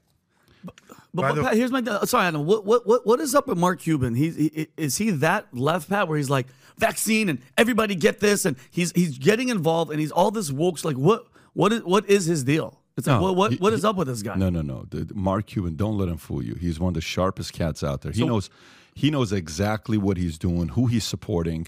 Um, he he's the type of guy that he is a sequencing guy. Like he knows I'm going to support this guy because I'm going to get this guy and I'm going to defend this guy and I'm going to be against. He knows like he, he the enemies he's chosen. You know who he's defending, who's whose whose side he's a part of. He's he's not a dummy. Mark Cuban knows what he's doing. So whether it's it's knowing the fact that if you don't go woke, what is the benefit of he if he owns the Dallas Mavs? Can he can you go to the Dallas Mavs valuation? What is and the, a big chunk of his net worth is with the Mavs. He bought it, I think, for two hundred forty million Yeah, I'm bucks. I guessing he bought it for nothing. two, three I believe his at this point. non-sports Yeah, uh, his non-sports uh, net worth, Pat, I think is 1.1 to be exact. Yeah, his 75% of his non-sport. net. So Correct. he's worth five billion. Yeah. His non-sport is one point one. And Well, I mean, his billion- non-sport is probably a little bit more than that, but the team is a three point three billion dollar company. Check his net worth. It might not even be five billion. It's 5.1. Okay, okay, I that's think, where it is. Uh, Mark Cuban net worth. I want to say it's four point. Yeah, five point one billion. 5.1. Okay, so five point one billion dollar net worth that Mark's got. So, what happens if all of a sudden NBA brokers a deal with China? You know what happens to that to that three point three billion dollars? It's going up. Did, did you see when the Denver Broncos were all of a sudden bought for whatever? And do you remember who made everybody in the NBA rich? Who's the most hated owner in the NBA that made everybody rich in the NBA? What was Donald the guy's Sterling? name? Donald Sterling. Yeah, when he sold buys to the LA Ballmer. Clippers for what did he sell? Uh, Two point one billion. What was LA Clippers I thought sold it was for? was- two it was- billion and change to Sells Clip- Steve yeah. Ballmer. Who did what? He, oh, Exactly, two billion two dollars. I thought it was a little over two billion. Okay, two billion dollars. There you go. Okay, do me a favor. Type how much did Donald Sterling buy the Clippers for? Because it was a San Diego Clippers when he bought it. Yeah, it was Oh, like wow. 75 How much bucks. did Donald Sterling pay 85, San Diego Clippers? Yeah, it's okay. Twelve and a half million. Oh my The god. The guy buys the Clippers for twelve and a half million, sells it for two billion. You know what X that is? He had buildings 10X is worth 120 million. 100X is 1.25. He sells it for nearly 180X of what he paid for it, right? When Donald Sterling did that, everybody went like this. Hate the guy, but damn, I love the guy. you know, he just made me a billionaire, dog. Yeah. Okay, so the next crazy event like this that can get the NBA to be insane valuations is if they go into China and if you know if if Adam Silver wants to be known as a commissioner like the great Robert Kraft that made all NFL owners billionaires where NFL owners like you can fly private jet for the rest of your life and your great great great great grandkids. We'll give you best health insurance for the rest of your life your entire family. You can go anywhere. That's pretty much the deal he got plus 25 million I don't know what the deal was 37 million a year some salary. He knows if he pisses off the wrong people, Mark Cuban, that sequencing of getting that contract in China. Again, I'm speculating. I don't know fine. this for a fact. This is purely yeah. opinions Yeah. here. But the guy's not a dummy. He's choosing sides, and he knows which side he's not a part of. And for you to go and like be against a Musk or a Rogan, really? Like, what? What do you mean? Like, do you know who likes Musk? Do you know who likes Rogan? You know what kind of people like those two guys? Your audience? It's Your the people, people, going to the that games? question authority. It's people that are anti-establishment. It's people that are ballsy. It's people that can stand up for something. It's people that are willing to say some stuff that is going to offend the doctors that you can't ever offend those people. You're offending the people that are already protected and you're putting like this yeah that that no one respects that. People respect what the Rogans and the Musks are doing. People respect those types of people. And I don't know. By the way, he's eh, eh, like I said, I would love to see Mark going to the presidential debate. You know why I'd love to see that? What? You know I'd love to see that? Because I'd love to see a true debate where he goes boom, boom, boom, boom, boom, boom, boom on 10 issues. Not a debate where it's boom, boom. And it's like you move on. A certain tweet, you call somebody out, you move on. Yeah, you get quiet, and, run off and hide. And I will tell you, uh, uh, credit to Mark. Mark will have a debate with somebody on Twitter, and it'll be a 20 part debate. So he's not somebody that backs off and moves on. So I'd love to see the guy run. I think uh, he actually has a shot at becoming a president. I think he, he can. He has a shot at being a president as a Democratic Party. Of course. he won't run as a Republican. He would run as a Democrat. Speaking of selling your NBA team, what Jordan just sold the Charlotte Hornets for three billion dollars, something like that. He bought it for two hundred and seventy-five million another one right there. ten years ago. And by the way, what you're saying with China and the NBA, it sounds far fetched. It's not why would the NBA ever do something like that? What do you mean? Yeah. We have a recent case example with the PGA and LIV, right? Two years ago, and never in a million years did we think that Saudi, the Kingdom of Saudi Arabia, would own part of Yeah. the PGA. Yeah. And we've seen this kind of play out, and they've partnered up and they've done everything like that. But yeah, PGA Tour agrees to merge with Saudi-backed rival LIV Golf, and we and I think it was Greg Norman who basically I think led the charge from Saudi. That's correct. The Saudis recruited Greg to Yeah. be their president. So very interesting. Just, just when you think like, why would the NBA ever do it? It's like, all right, well, we've got something here. A little fun fact about the Kingdom of Saudi Arabia. You know that we say that Russia is not a country; it's just a it's just a gas station masquerading as a country. Even more so in Saudi. But uh, the Prince MBS Mohammed Bin Salman, um, I think he, he developed a plan a handful of years ago where basically said we're too reliant on oil. And the way that we need to diversify our country's resources is to start buying sports teams and sports leagues and franchises. And they bought, I mean, what soccer teams, massive. I mean, if you if you look at Miami, Saudi Arabia, you know the story. bought- Miami Messi. What did they try to do? Exactly. They think to buy him for like a billion bucks a year, whatever, something crazy. Saudi Arabia has bought into soccer and golf. Will the NBA and NFL be next? They've had a mandate in Saudi Arabia. Don't just be 100% reliant on what Saudi Aramco, I think that's the third largest country uh, company by market cap in the world. You think you have uh, Apple um, at number one, three trillion dollars. I want to say. Uh, what's number two? Help me out here, Tom. You're, you're, this is know. like Number Ford- two- Forbes 400 of, c- of yeah, exactly. Whatever. But Saudi. Aramco is yeah. number three. I know they're worth two trillion dollars uh, or then some. Uh, it might be Microsoft. Whatever. Um, speaking of market cap, Yeah. but they're basically saying our entire country, our entire economy is basically relying on Saudi Aramco, government owned oil company. And the way that they want to diversify their investment strategy is buy sports teams galore. That's how they end up buying LIV. I mean, it's not going to be close to the kind of money they have, uh, but but I get the fact that they diverse they're diversifying and imposing their influence in different sports. And yesterday, I was looking at the the, the comparison about uh, um, uh, China and India. Uh, Brandon Kelly and I were sitting there talking about China and India, and uh, how China started taking uh, uh, foreign direct investments in 1990, and it skyrocketed them into where they are today. India didn't start taking foreign investments until 2005. And so India is behind China around 10 years. Like just 10 years ago, uh, uh, only 70% of uh, Indians had full on electricity. China 100% had electricity. Today, I think India's at 98% or something like that. They're at a higher number than they were before. Of course, India's got a younger population than China by 12 years. I think India's like 26, China's 38. But here they come. But but the, but the one yeah they're definitely going to come and they're investing into education. Uh, when it comes down to uh, railways, they have more uh, because I think China is three times the size of India, but China only has twice the amount of railways as India does. And ports wise, China's got way more than China uh, than India. Anyways, but the point was them them allowing outside people to invest into their country. Okay. China had the 51% rule. Like, if you're going to do anything in India, you know, in China, we got to control 51% of it, 49, all that stuff. They kind of have that uh, process that they did. Uh, uh, you know, and America's typically been protected. Uh, so there is, there should be a little bit of threat when other people want to invest too much into your country because they're having influence over it as well. So I don't know how people are going to feel about Saudi making those types of investments aggressively. You can't really prevent it. It's not like it's a 51% number, but uh, that is something you ought to think about long term. Is it going to be a good thing or a bad thing? So if if 20 years from now 50% of NBA teams are owned by Saudi owners, is that a good thing? I don't know about that. So these are things that that one has to consider. Go ahead, Tom. Yeah, you, you know what's interesting is you look through history. Pat's making a great point.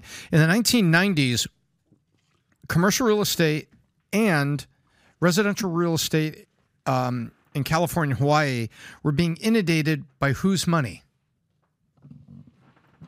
This is what 90s. year? 90s, late 80s through the 90s. Japanese. Correct. And Japanese were buying. Look at me for five hundred. Japanese were buying very large things in America, like Manhattan soil. like they, uh, I think, I believe, um, Japanese. I may be wrong, but I, th- I thought a Japanese company still owns Rockefeller Center and all the, the the stuff around it, and actually it's leased back to GE and NBC, and all that became. But everybody back then was like, "Oh my gosh." They're going to dominate world semiconductor. They're already look what they're doing with um with you know Lexus and Acura and Nissan and Infiniti. Here they come. They're going to destroy our auto industry. They're going to do this, and they're an ally. They're part of G7, and everybody was freaked out by it. But there's cycles that happen with with the wealth of nations and their currencies being trading above other people, and they overcooked it, which led to what they call the lost decade, where their their economy crashed. And if you read about uh, Japan, you can read about the lost decade. So there's cycles that go right now, and right now we are in a Saudi cycle. And the Saudi cycle is investing and buying a lot of things with a lot of headlines, very similar to Japan in the uh, late 80s and 90s. I- just think we have to be a little bit uh, sports organization, not sports organizations, but leagues. Um, if if there is already something in place where you can't, like a country, is there? Can you can you type something, Rob, to see what what is the the rules about international i- investors buying sports teams in America? Is there a rule against that, like what they can and can't do? Because Americans have been buying soccer. You know, Stan Kroenke owns Manchester United, doesn't he? The owner of the but, LA but Rams. is it, is it is it look Yeah, the as- Nuggets. As, much money as we have in America, you don't have Saudi type of money. There's not guys that have that kind of money. Now, don't get me wrong. There's some people say, well, the richest guy is this guy or that guy or this guy. We have money, But if Saudis using oil money to pick up five billion dollar sports teams, what the hell is that to them? Nothing. That's chump change. Infinite trillion. oil below, below your feet is a crazy ATM. Yeah, I Oh can my take a God. hundred billion and buy twenty. I can buy a hundred billion and buy thirty-three three billion dollar teams. I can literally buy thirty-three three billion dollar teams. That's pretty much the NBA. That's the whole NBA. yeah, because some of the teams are worth one point two billion. Some of them are worth four point five billion. I can buy the entire NBA for hundred billion dollars. I, I read a joke, Pat, about Did you this. hear that? Like it's thirty teams. That's crazy. If each team is worth three billion dollars Yeah. on average, I can buy the entire NBA team, every one of them, for a hundred billion. Elon Musk could buy every single NBA team. oh my god, that's Oh, crazy yeah. to think Not about. even a question. Yeah. Yeah, that'd be nuts. I, I heard a joke made about uh, the Saudis. It says it's not about dollars; it's about days. So "What do you mean?" It says, "Well, um, I want to buy, I want to buy the Dallas Cowboys. What is that? Six billion. Okay, that's uh, how many days do we do we pump?" It's basically Yeah. they're talking Pump about it. how many Yeah, days that do you makes pump sense. the oil out of the ground. That makes so sense. I can buy the I can buy the uh, every twenty one days I could buy the Dallas Cowboys. Yep. That's crazy. Yep. So would you say, Pat, that Saudi has the most out of every? They're just the richest. Is it I, I, I don't know. I mean, some say Saudi, some say Putin's the richest guy in the world. Some say certain, you know, certain people in in in China that low key, no one like specifically Xi, not everybody, Yeah. because people are leaving China. Billionaires and millionaires are leaving China. Yeah. uh, uh, uh, hardcore right now. Uh, so, so what is that? NFL rules prohibit pr- foreign investments and franchises, but rules were made to be disregarded when sufficiently profitable to do so. Tuesday, stunning news that the PGA. li- Okay, so interesting. So in the NFL, so yes, the Public Investment Fund, the formal name of the so- Sovereign Wealth Fund of Saudi Arabia, can get into the NFL if it wants, and if it has to set up a competing league to light the fuse, so be it. It worked in golf. Why wouldn't it work in football? Man, if these guys create a competing team and they go to guys like Joe Burrow and Josh Allen and say, we'll pay you $100 million a year Wow. to come be Bye. We'll give you a 10 year billion dollar contract. They're all gone. and next They're- thing you know, they recruit the 50 best players in the NFL that go over there. It's over. Eh, that, that's It's a wrap. Do you know what I would do? what's that? uh, I'm going to say something here. Watch this. So let's. I'm now Prince Thomas of Saudi Arabia, Hi, Prince. and I create an organization over here, and I start doing NIL of everybody that's going to be the top draft picks, Pat. And I start stealing your draft picks because what I do, I go into college and I can outbid you on NIL, which is exactly what they did with Phil Mickelson and with um, uh, Bryson Chambeau and some top line golfers that they paid those incredible join fees. Remember those? Mickelson was rumored to have gotten $500 million to join LIV. So, what if they go over here very legally and create a fund and go after NIL of NBA players and uh, NFL players at the collegiate level? Yeah. And NIL, for those that don't re- remember, it's name, image, and likeness, right? the, the new legal way to get sponsorship dollars to athletes. What if they did the high that? school athletes, the college athletes, which Correct. has been forbidden for Yeah. forever. But Tom, legally, that's saying that they can do that, right? Prince Thomas, I could do that tomorrow morning if I had the money and completely disrupt. I could have the top draft picks if I had a feeder system into a pro league. This is, this is giving me very uh, coming to America vibes. Like he's a prince. I mean, when I say he's got his own money, got baby, his he got own his money. own money. Well, I'm just outlining how easy it would be to do. Could you see that happening, Pat? I can. They just did it in golf. They just Yeah. everybody was hating. I can't believe you're doing this. I can't believe you're doing that. Well, Liv and PJ have decided to team up together. Yeah. Yeah. What happened over Phil here? Mickelson, you betrayed And by us. the way, you know For when the- 500 million, I Uh, betrayed By you. the way, you know Greg Norman was a guy that was hated. You know Greg Norman had no idea this was happening. This happened behind his back. He had no clue when this was announced. He says, "I have no clue. I was not a part of this. No one told me this was happening. I just heard the news myself." Yeah, the, the top CEOs in their board, there was five people that got together. They were trying to settle the suits, and he said, "Well, one way to settle is maybe we just pump the money in the PGA and we own it."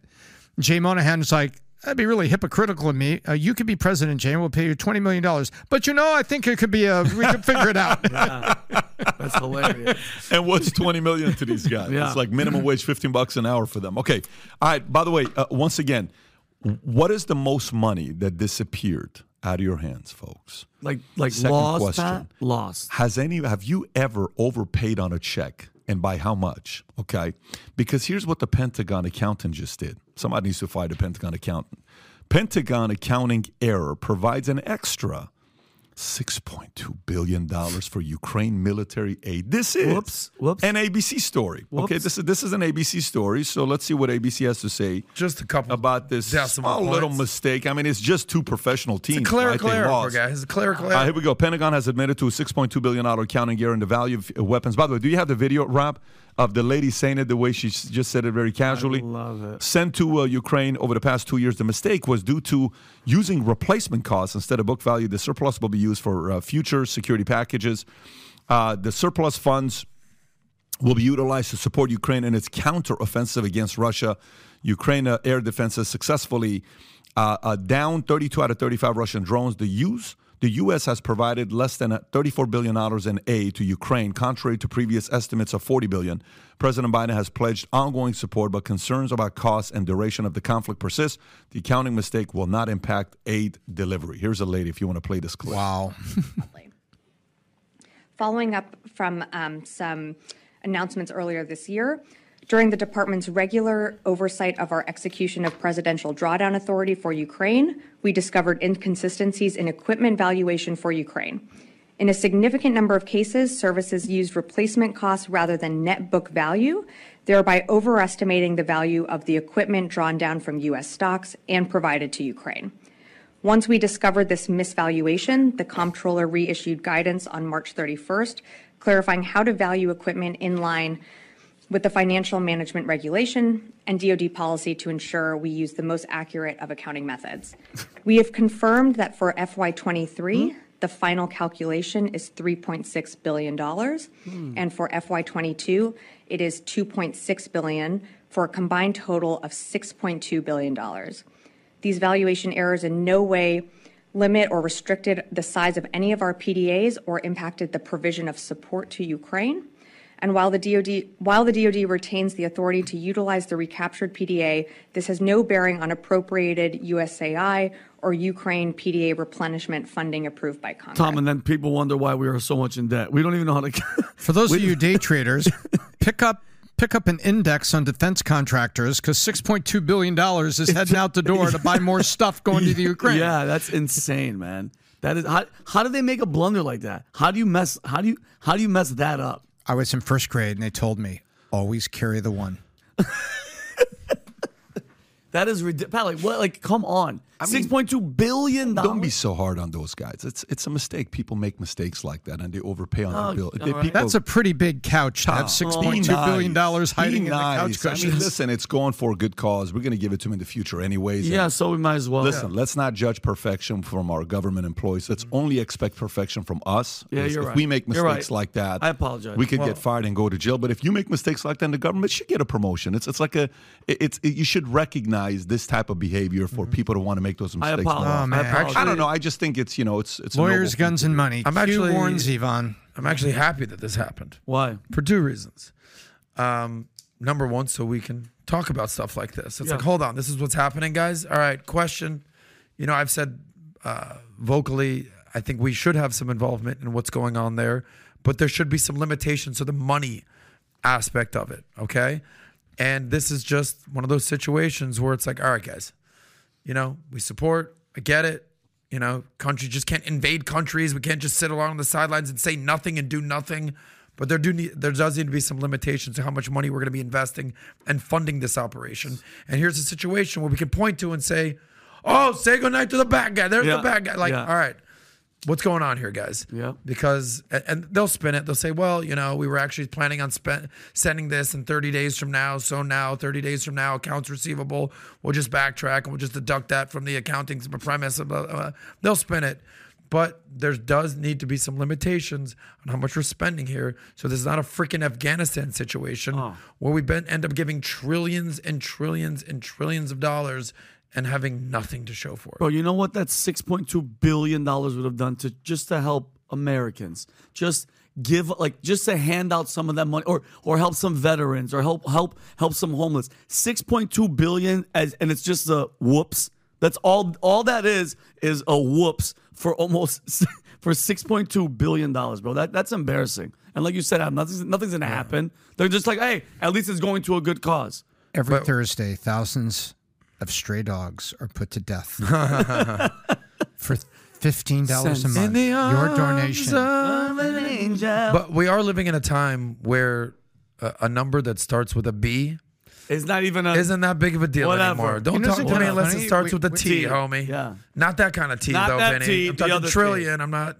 not Transformers. All Hello. right, let's talk about. Let's talk about. How did we go back to That's that? That's not going to go away at this point. It's so never going Mark back. Zuckerberg and Elon off. Musk. Let's first talk about the master Yes. plan, and we'll talk about the fight. Yes. And we're not going to talk about Elon Musk's parody account. We're going to talk about his real Let's account. Mark ready Zuckerberg's. Mark Zuckerberg's master plan to kill off Twitter revealed. Meta to launch rival character limited app condemn Project 92 in coming months. this is tapping up, taping up Oprah Winfrey and the Dalai Lama to track users. Oh my God. Wow, coming to a city near you type of stuff, right? Mark is not happy with what uh, uh, uh, uh, what's his name is getting, uh, Musk is getting, and it's a little too much attention. But let's see what happens here. We like competition. This is America. So Mark Zuckerberg is reportedly planning to launch a rival Twitter platform uh, to go up against these guys. Have expressed interest in joining the new platform, Dalai Lama and Oprah Winfrey, which aim to provide a trustworthy alternative to Twitter. The new app, potentially named Threads, will uh, resemble Twitter in terms of its continuous uh, scroll scroll to text and like and retweet functions. It will also adopt a 500 character limit per post. Closer to Twitter original 180 character limit, Meta aims to create an app that prioritizes safety, ease of use, and reliability. Meta's Project 92 plans to integrate the, with Instagram's account systems and other decentralized platforms like Mastodon. Tom, what do you know about this story here? Uh, first of all, let's let's go into history. Name one product that Mark has made, you know, billion dollar market cap successful. Facebook, Facebook. Instagram. Oh wait, he bought it. Oh, Yeah. WhatsApp. Oh wait, he bought, Bought it. Detect a trend here. Facebook has not deployed anything except Meta, in its as it's known, has not deployed anything except Facebook in its original form, plus the extension features that are on Facebook. They haven't been successful. Meta is a smoking crater of stock dividends that are unpaid. It's a smoking crater. It's it's become nothing. And how many headlines do we see? Hey, Mark, when do you give up on that? Haven't we been seeing these headlines? Yeah. There's a lot of money you're spending. You keep spending. Are you going to back off this thing maybe and go to dividends?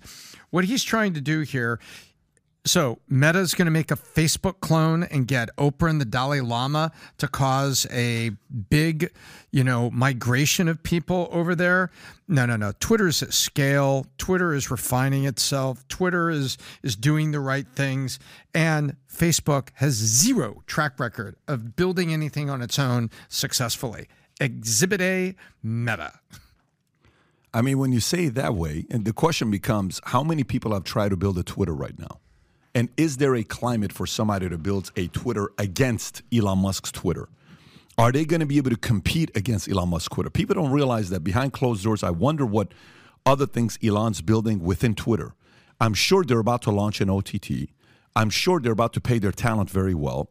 I'm sure if a if a Tucker Carlson decided to put his show on Twitter, there's stuff that Tucker knows that we don't know about about what future compensation structures are coming. I'm not saying there's a side deal. I'm not saying Elon is paying him, but I am saying there may be a little bit more intel that Tucker has to take his talent to Twitter than anywhere else. Maybe because they're about to launch something. Who knows?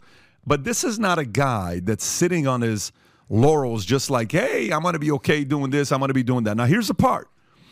If you look at Musk, he's not in the best shape. Okay. No. Because Musk has got so much time in the best in the companies he's building. I'm not saying he's in bad shape. He's lost a lot of weight. He's looking better, but he's not in best shape. Now Zuck is in incredible shape because he's not that focused on creating the next thing. He's just buying stuff. But he's got a lot of time practicing jujitsu. And he's actually looking really good, right? Uh, And training and videos and all the stuff that's coming out. So the story that's going, that's a bit viral right now, is Elon Musk and Mark Zuckerberg agree to hold cage fight. And this is a BBC story. Can we know BBC tells the truth? So we Always, have to. Yeah. So here's the here's truth. a story from BBC. Shout out to Lucy. about what's going on over there uh, with BBC. So tech billionaires Elon Musk and Mark Zuckerberg have agreed to a cage fight with Musk uh, stating on Twitter, I'm up for a cage fight. Zuckerberg responded by saying, Send me location. Musk proposed holding the fight in the octagon in Las Vegas, the arena used for UFC bouts. He added humorously, I have this great move that I call the walrus, where I just lie on top of my opponent and do nothing.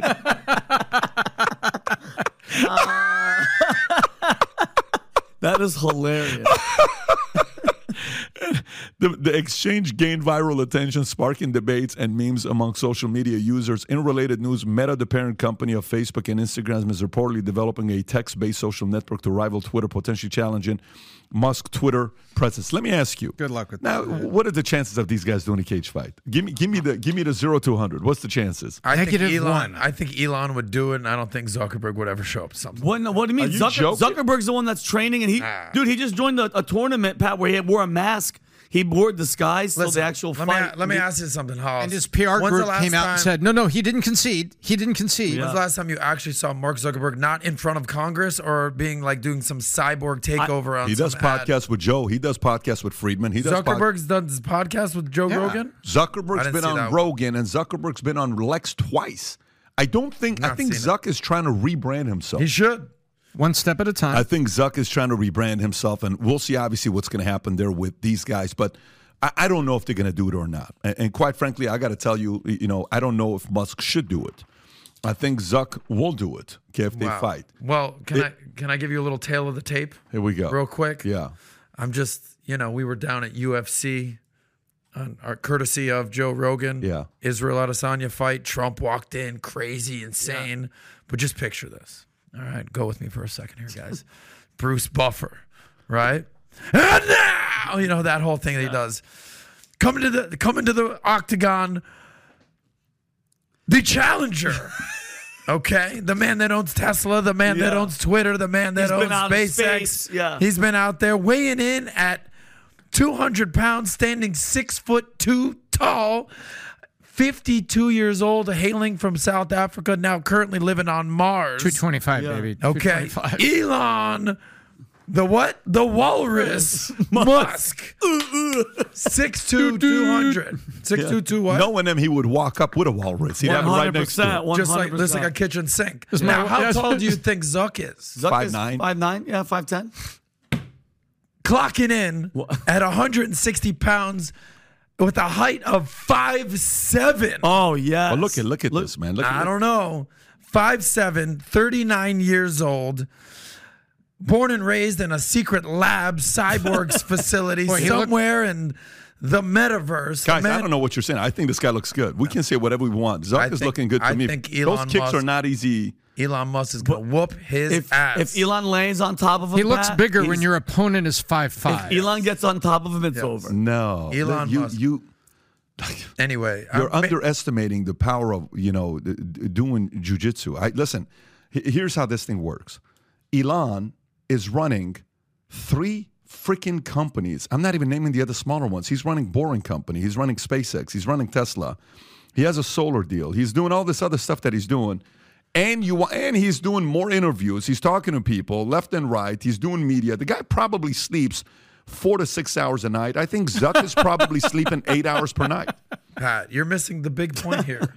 He's just going to plug in a Neuralink, Bruce Lee chip, boom, and all of a sudden he's going to know every single karate move out there. It's like the Matrix. I don't know. I need to am an, download I'm an Elon Musk guy. pilot. Maybe, I- but- maybe I'm just spiteful know about because Zuck took me I- down from you- you- Instagram. You, know what'd be dope too? By the way, shout out to Oscar from Evolve uh, Digital for getting my uh, Instagram Your IG's back? Yeah. Okay. But so maybe I'm just spiteful.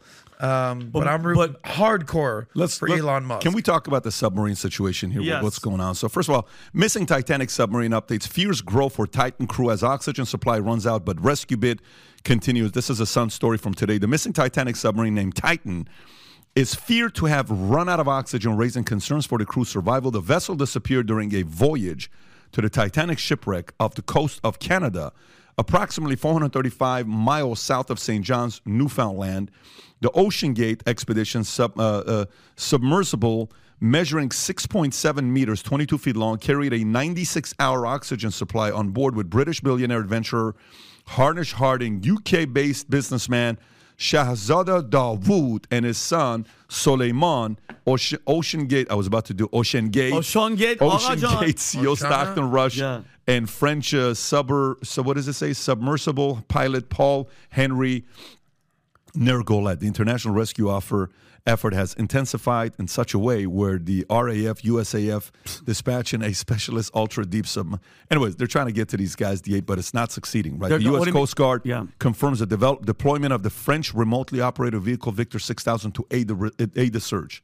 They're gone. So what do you know about the story so I, far? I know this, Pat, that their oxygen ran out, and God, if they are, they have passed. God rest their soul. Seven o'clock this morning, uh, Eastern Standard Time. That was it. They're they're out. If it ran out. if no, it that's all the time. If they haven't surfaced, there's no more oxygen in that little thing. And apparently, it was only big enough for one person to stretch out at a time. The one thing that jumped out for me is the Stockton Rush, the CEO of of that company. Uh, operating the, uh, the Titanic thing, he goes, he didn't want to hire 50 year old white guys. And this goes back to all that people trying to be diverse and whatever. He said, when I started this business, one of the things you'll find uh, from other sub operators, uh, yeah, out there uh, is uh, uh, there typically are people who are ex-military submariners, and you'll see a whole bunch of 50-year-old white guys. I wanted our team to be younger and inspirational. And he goes, I'm not going to inspire a 16-year-old to go pursue marine technology, but a 25-year-old sub pilot or a platform operator will be one of those techs that can be inspirational. And this is one of those things, Pat. When it comes to like you, Adam, Yeah, you it the other United. Airlines with the pilots. Adam, I don't want to be like, you know what? Just because of diversity requirements, I want this type of person or, or a female. The best person at the job, I want having. And mind you, Pat, you know they had a uh, 35 year old, like a $35 Xbox controller on this thing. That's one thing. Number two, you're a billionaires. What do you just have nothing else to do? What what are two billionaires going on a little can and going to see the Titanic wreckage? Go watch the movie Titanic. Go watch a documentary. Do you have to go down there and look at it? What's your obsession? What is Pat? You're you have a couple of dollars. Are you going in a submarine, a baby submarine, and going down with your kid to go look at that? You, you, you have to listen. I, I will tell you, I know people that are very interested in space and they want to go out in space and see what's out there. I know people that are more interested in going under and see what's down there. Whether it's, you know, my son Tico wants to know if there's a megalodon. He thinks a megalodon exists and he thinks aliens exist, right? I respect them. And, and that's great. And by the way, there are some people that are. Didn't James Cameron go to the lowest point of the ocean uh, uh, when he was doing five thousand something? What was Mar- the Marianas Trench in the Pacific Ocean. Yeah. Ocean. him and is two other people did that where we went all the way down. These are these are guys that challenge are deep. Yeah, these are guys that like stuff like this. And by the way, here's what's crazy. We have to respect these guys because they're trendsetters. They're, they're, not doing this. You're not James Cameron going down there saying 100% we're going to make it. No, you're going down there saying, shit, we may not make it when we come back, right? It's not for everybody. When I was in the Army, one of the things we had to do, and I'm sure you remember this year, there was this river and they had built this tube like this, okay, to go under the river because you're gonna have to do this when you're in war. He says, okay, you got to go through. This was like 50 yards to go in there. And when you're low crawling, and I'm a big guy, man. Like if you ever had an MRI, yeah. and yeah, I'm in this too, my shoulders are touching, and you're in there for like 45 minutes. If you have any slight touch of claustrophobic and you're in the middle and you feel stuck, do you know what that does Oh my God. Do you know what that does to you when you're in the middle? Like, I can't move. I can't move. And you're trying to get out and you panic, right? Of course. So so this isn't for everybody. If that's you, this isn't something to do. But um, you know, look, I, I, you know, whether a miracle happens here or not, or it's done, done, we're going to find out here in the next couple, whatever. But one point you make that's very valid when it comes down to hiring jobs like this, this is where the DEI score no one should care about. When it comes down to military and security, no one should look at DEI score. When it comes down to protection of your family, no one should look at DEI scores. When it comes down to flying, and I'm trusting to fly a pilot, no one should be looking at DEI scores. When it comes down to anything that has to do where my safety, your safety, our mm-hmm. family safety is on the line, the last thing you should be thinking about is DI. Matter of fact, DI shouldn't be looked at anything, but especially in the area of safety and security. And they dropped the ball here. So, you know, is there going to be conspiracies? Do you know who's on there? Do you know that what the guy had access to? Yeah. he was he had a patent that he was about to launch. Yeah, Yeah, yeah. I mean, you know, th- that, there's that part of it as well. Yeah. But uh, you know, like it's, the it's Shahzada, unfortunate. like the shot, the the guy uh, Shahzada Dawood. He's a he's a he's a Pakistani billionaire. He was speaking at the. I think he's in the World Economic Forum. He was, and that's already people There are like, go. here we go. He's that guy and his son. But it's like, I, I I mean, God rest their souls if they pass. But I mean, that's just a. They've been down there knowing they're going to die for 90 hours, banging on the hull and hoping to God that somebody comes and save them. But I think you said it yesterday. If that's Tom. what happened, if it that's what a happened, catastrophic failure yeah, on the way or yeah, or it imploded. But Tom, you said it. Their search radius is the size of Connecticut. You know what that means. You're not getting found. But but but then you think about it, Pat. The, the, the- like besides the, the the hiring of the people controlling it, you're not going down there with the state of the art. I want. The GPS on this thing better be top notch. That's what I was just so gonna they can find me. How What they- are you bananas? Well, I mean, if they if they let's just say, God forbid, they don't make it, they go to heaven, and Saint Peter's saying, "So, what happened? How'd you end up here? Look, you know, we we try to go to mm-hmm. see the Titanic, but I will tell you, God, I hope you'll be proud of our ESG score. okay, I hope you'll I, be proud hi, listen to me. score. I want to know you And something what- right now. See it- that 25 You year old think God is woke? You think God, John is is woke right now? definitely Saying, not you know what? No problem. I mean, we have now rainbow colored uh, clouds, so you can go over there and you know like, get. What are you, what are you talking about? I don't know what kind of. I definitely. let's no, go no. play backgammon. You know, yeah, but- God's. God, God says, hang on, man. I invented the rainbow. yeah. Oh no. except with one additional color that was missing with the one that you have. But anyway, all right, last story here before we wrap up. I'm going to touch this one as well. MSNBC president open to Trump town hall, angering liberals. MSNBC president Rashida Jones indicated openness to hosting a town hall with Donald Trump if he requested, stating, "Would I say yes? It would be a conversation. I think you'd have to put." Parameters about how to control the environment. She emphasized the network's discussions with all the candidates on bringing their viewpoints to the audiences through various uh, formats. The statement drew criticism with former MSNBC host Keith Olbermann calling for a new president at the network and stating once again, you have mo- my most sincere apologies for what MSNBC has become. CNN's Christiane Amanpour also disagreed with allowing Trump in this format, saying, I still respectfully disagree with allowing Donald Trump to appear in the particular format. So listen, CNN does this. Chris Licht gets fired. Okay. Now, after Chris Licht gets fired, when CNN does it, all MSNBC did was criticize CNN. Now they're saying they're open to the idea of doing this. So, is this just the whole point, Tom, that capitalism works, and if you need eyeballs, you got to give a guy like that the set because he's going to bring eyeballs to the uh, uh, network? Yeah, I, I, let me read a translation. There is a translation that was uh, of what he actually said. Let me read it. Um, as ad sales and carriage fees are in the tank, we're very interested in anything that will generate revenue for MSM. I retract my previous comments about a Trump debate because we could make a hell of a lot of money here. Please ignore my talent that is about to go into orbit. That's what. That's, what exactly said. what Wow. Okay. is. Well, thank you for that, Tom. give Very you a- Do you, do you think it's different than that, Pat? I don't think it is. I think capitalism works. And I think capitalism wins because at the end of the day, yesterday, Tico's having a conversation with Dinkin. We're finishing up the book here with uh, Choose Your Enemies Wisely. I can't wait to launch this. Every time I read it, I get more excited about Yes. this book. Anyway, it's going to be a while till Awesome, it comes out, awesome six months. But one of the conversations we're having is, hey, he's asking, hey, Pat, Daddy, what's the difference between, you know, uh, what do you call it? Um, a republic and a um, democracy. okay, gotcha. Yeah. So, hey, we're having this conversation. A republic is when democracy is when the majority is protected because you're listening to the majority, and a representative republic is when the individual is protected from the majority as well as the majority is also protected, but the individual is also protected in a republic. You know, and says, well, are we a republic and a democracy? Well, I pledge allegiance to the flag of the United States of America and to the republic, for which Stands. one nation under, Under God, God. in Indivisible, liberty, and justice for all, right? Okay. So it's like, oh, okay, so that's what it is. Yes.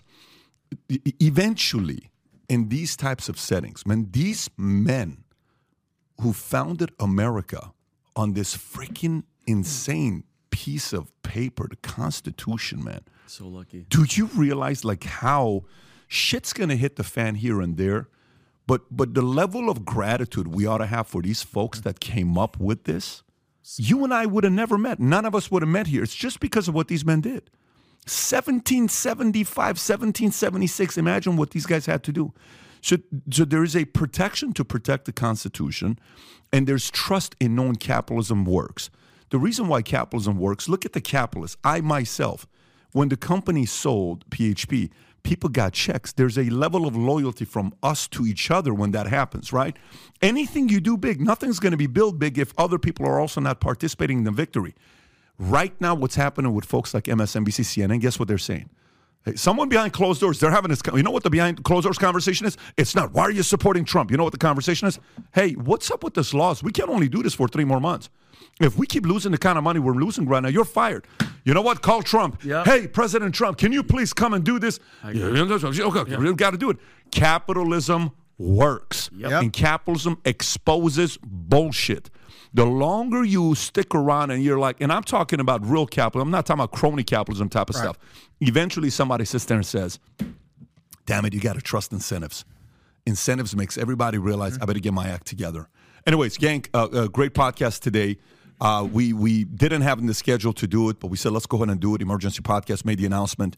Uh, appreciate my phone is blowing up. I got so many messages right now. People sending me messages left and right to everybody. If I haven't got back, to Go Ye- Yankees, yes, baby! Yesterday, Congratulations again, sir. Thank you, thank you. Yesterday, I was getting back to Happy Father's Day messages. That I'm like, Oh my like, listen, man, thank you and happy belated Father's Day Oh, to you, my phone. But I'm like, anyways, but uh, uh, uh, look, a couple things you do need to know.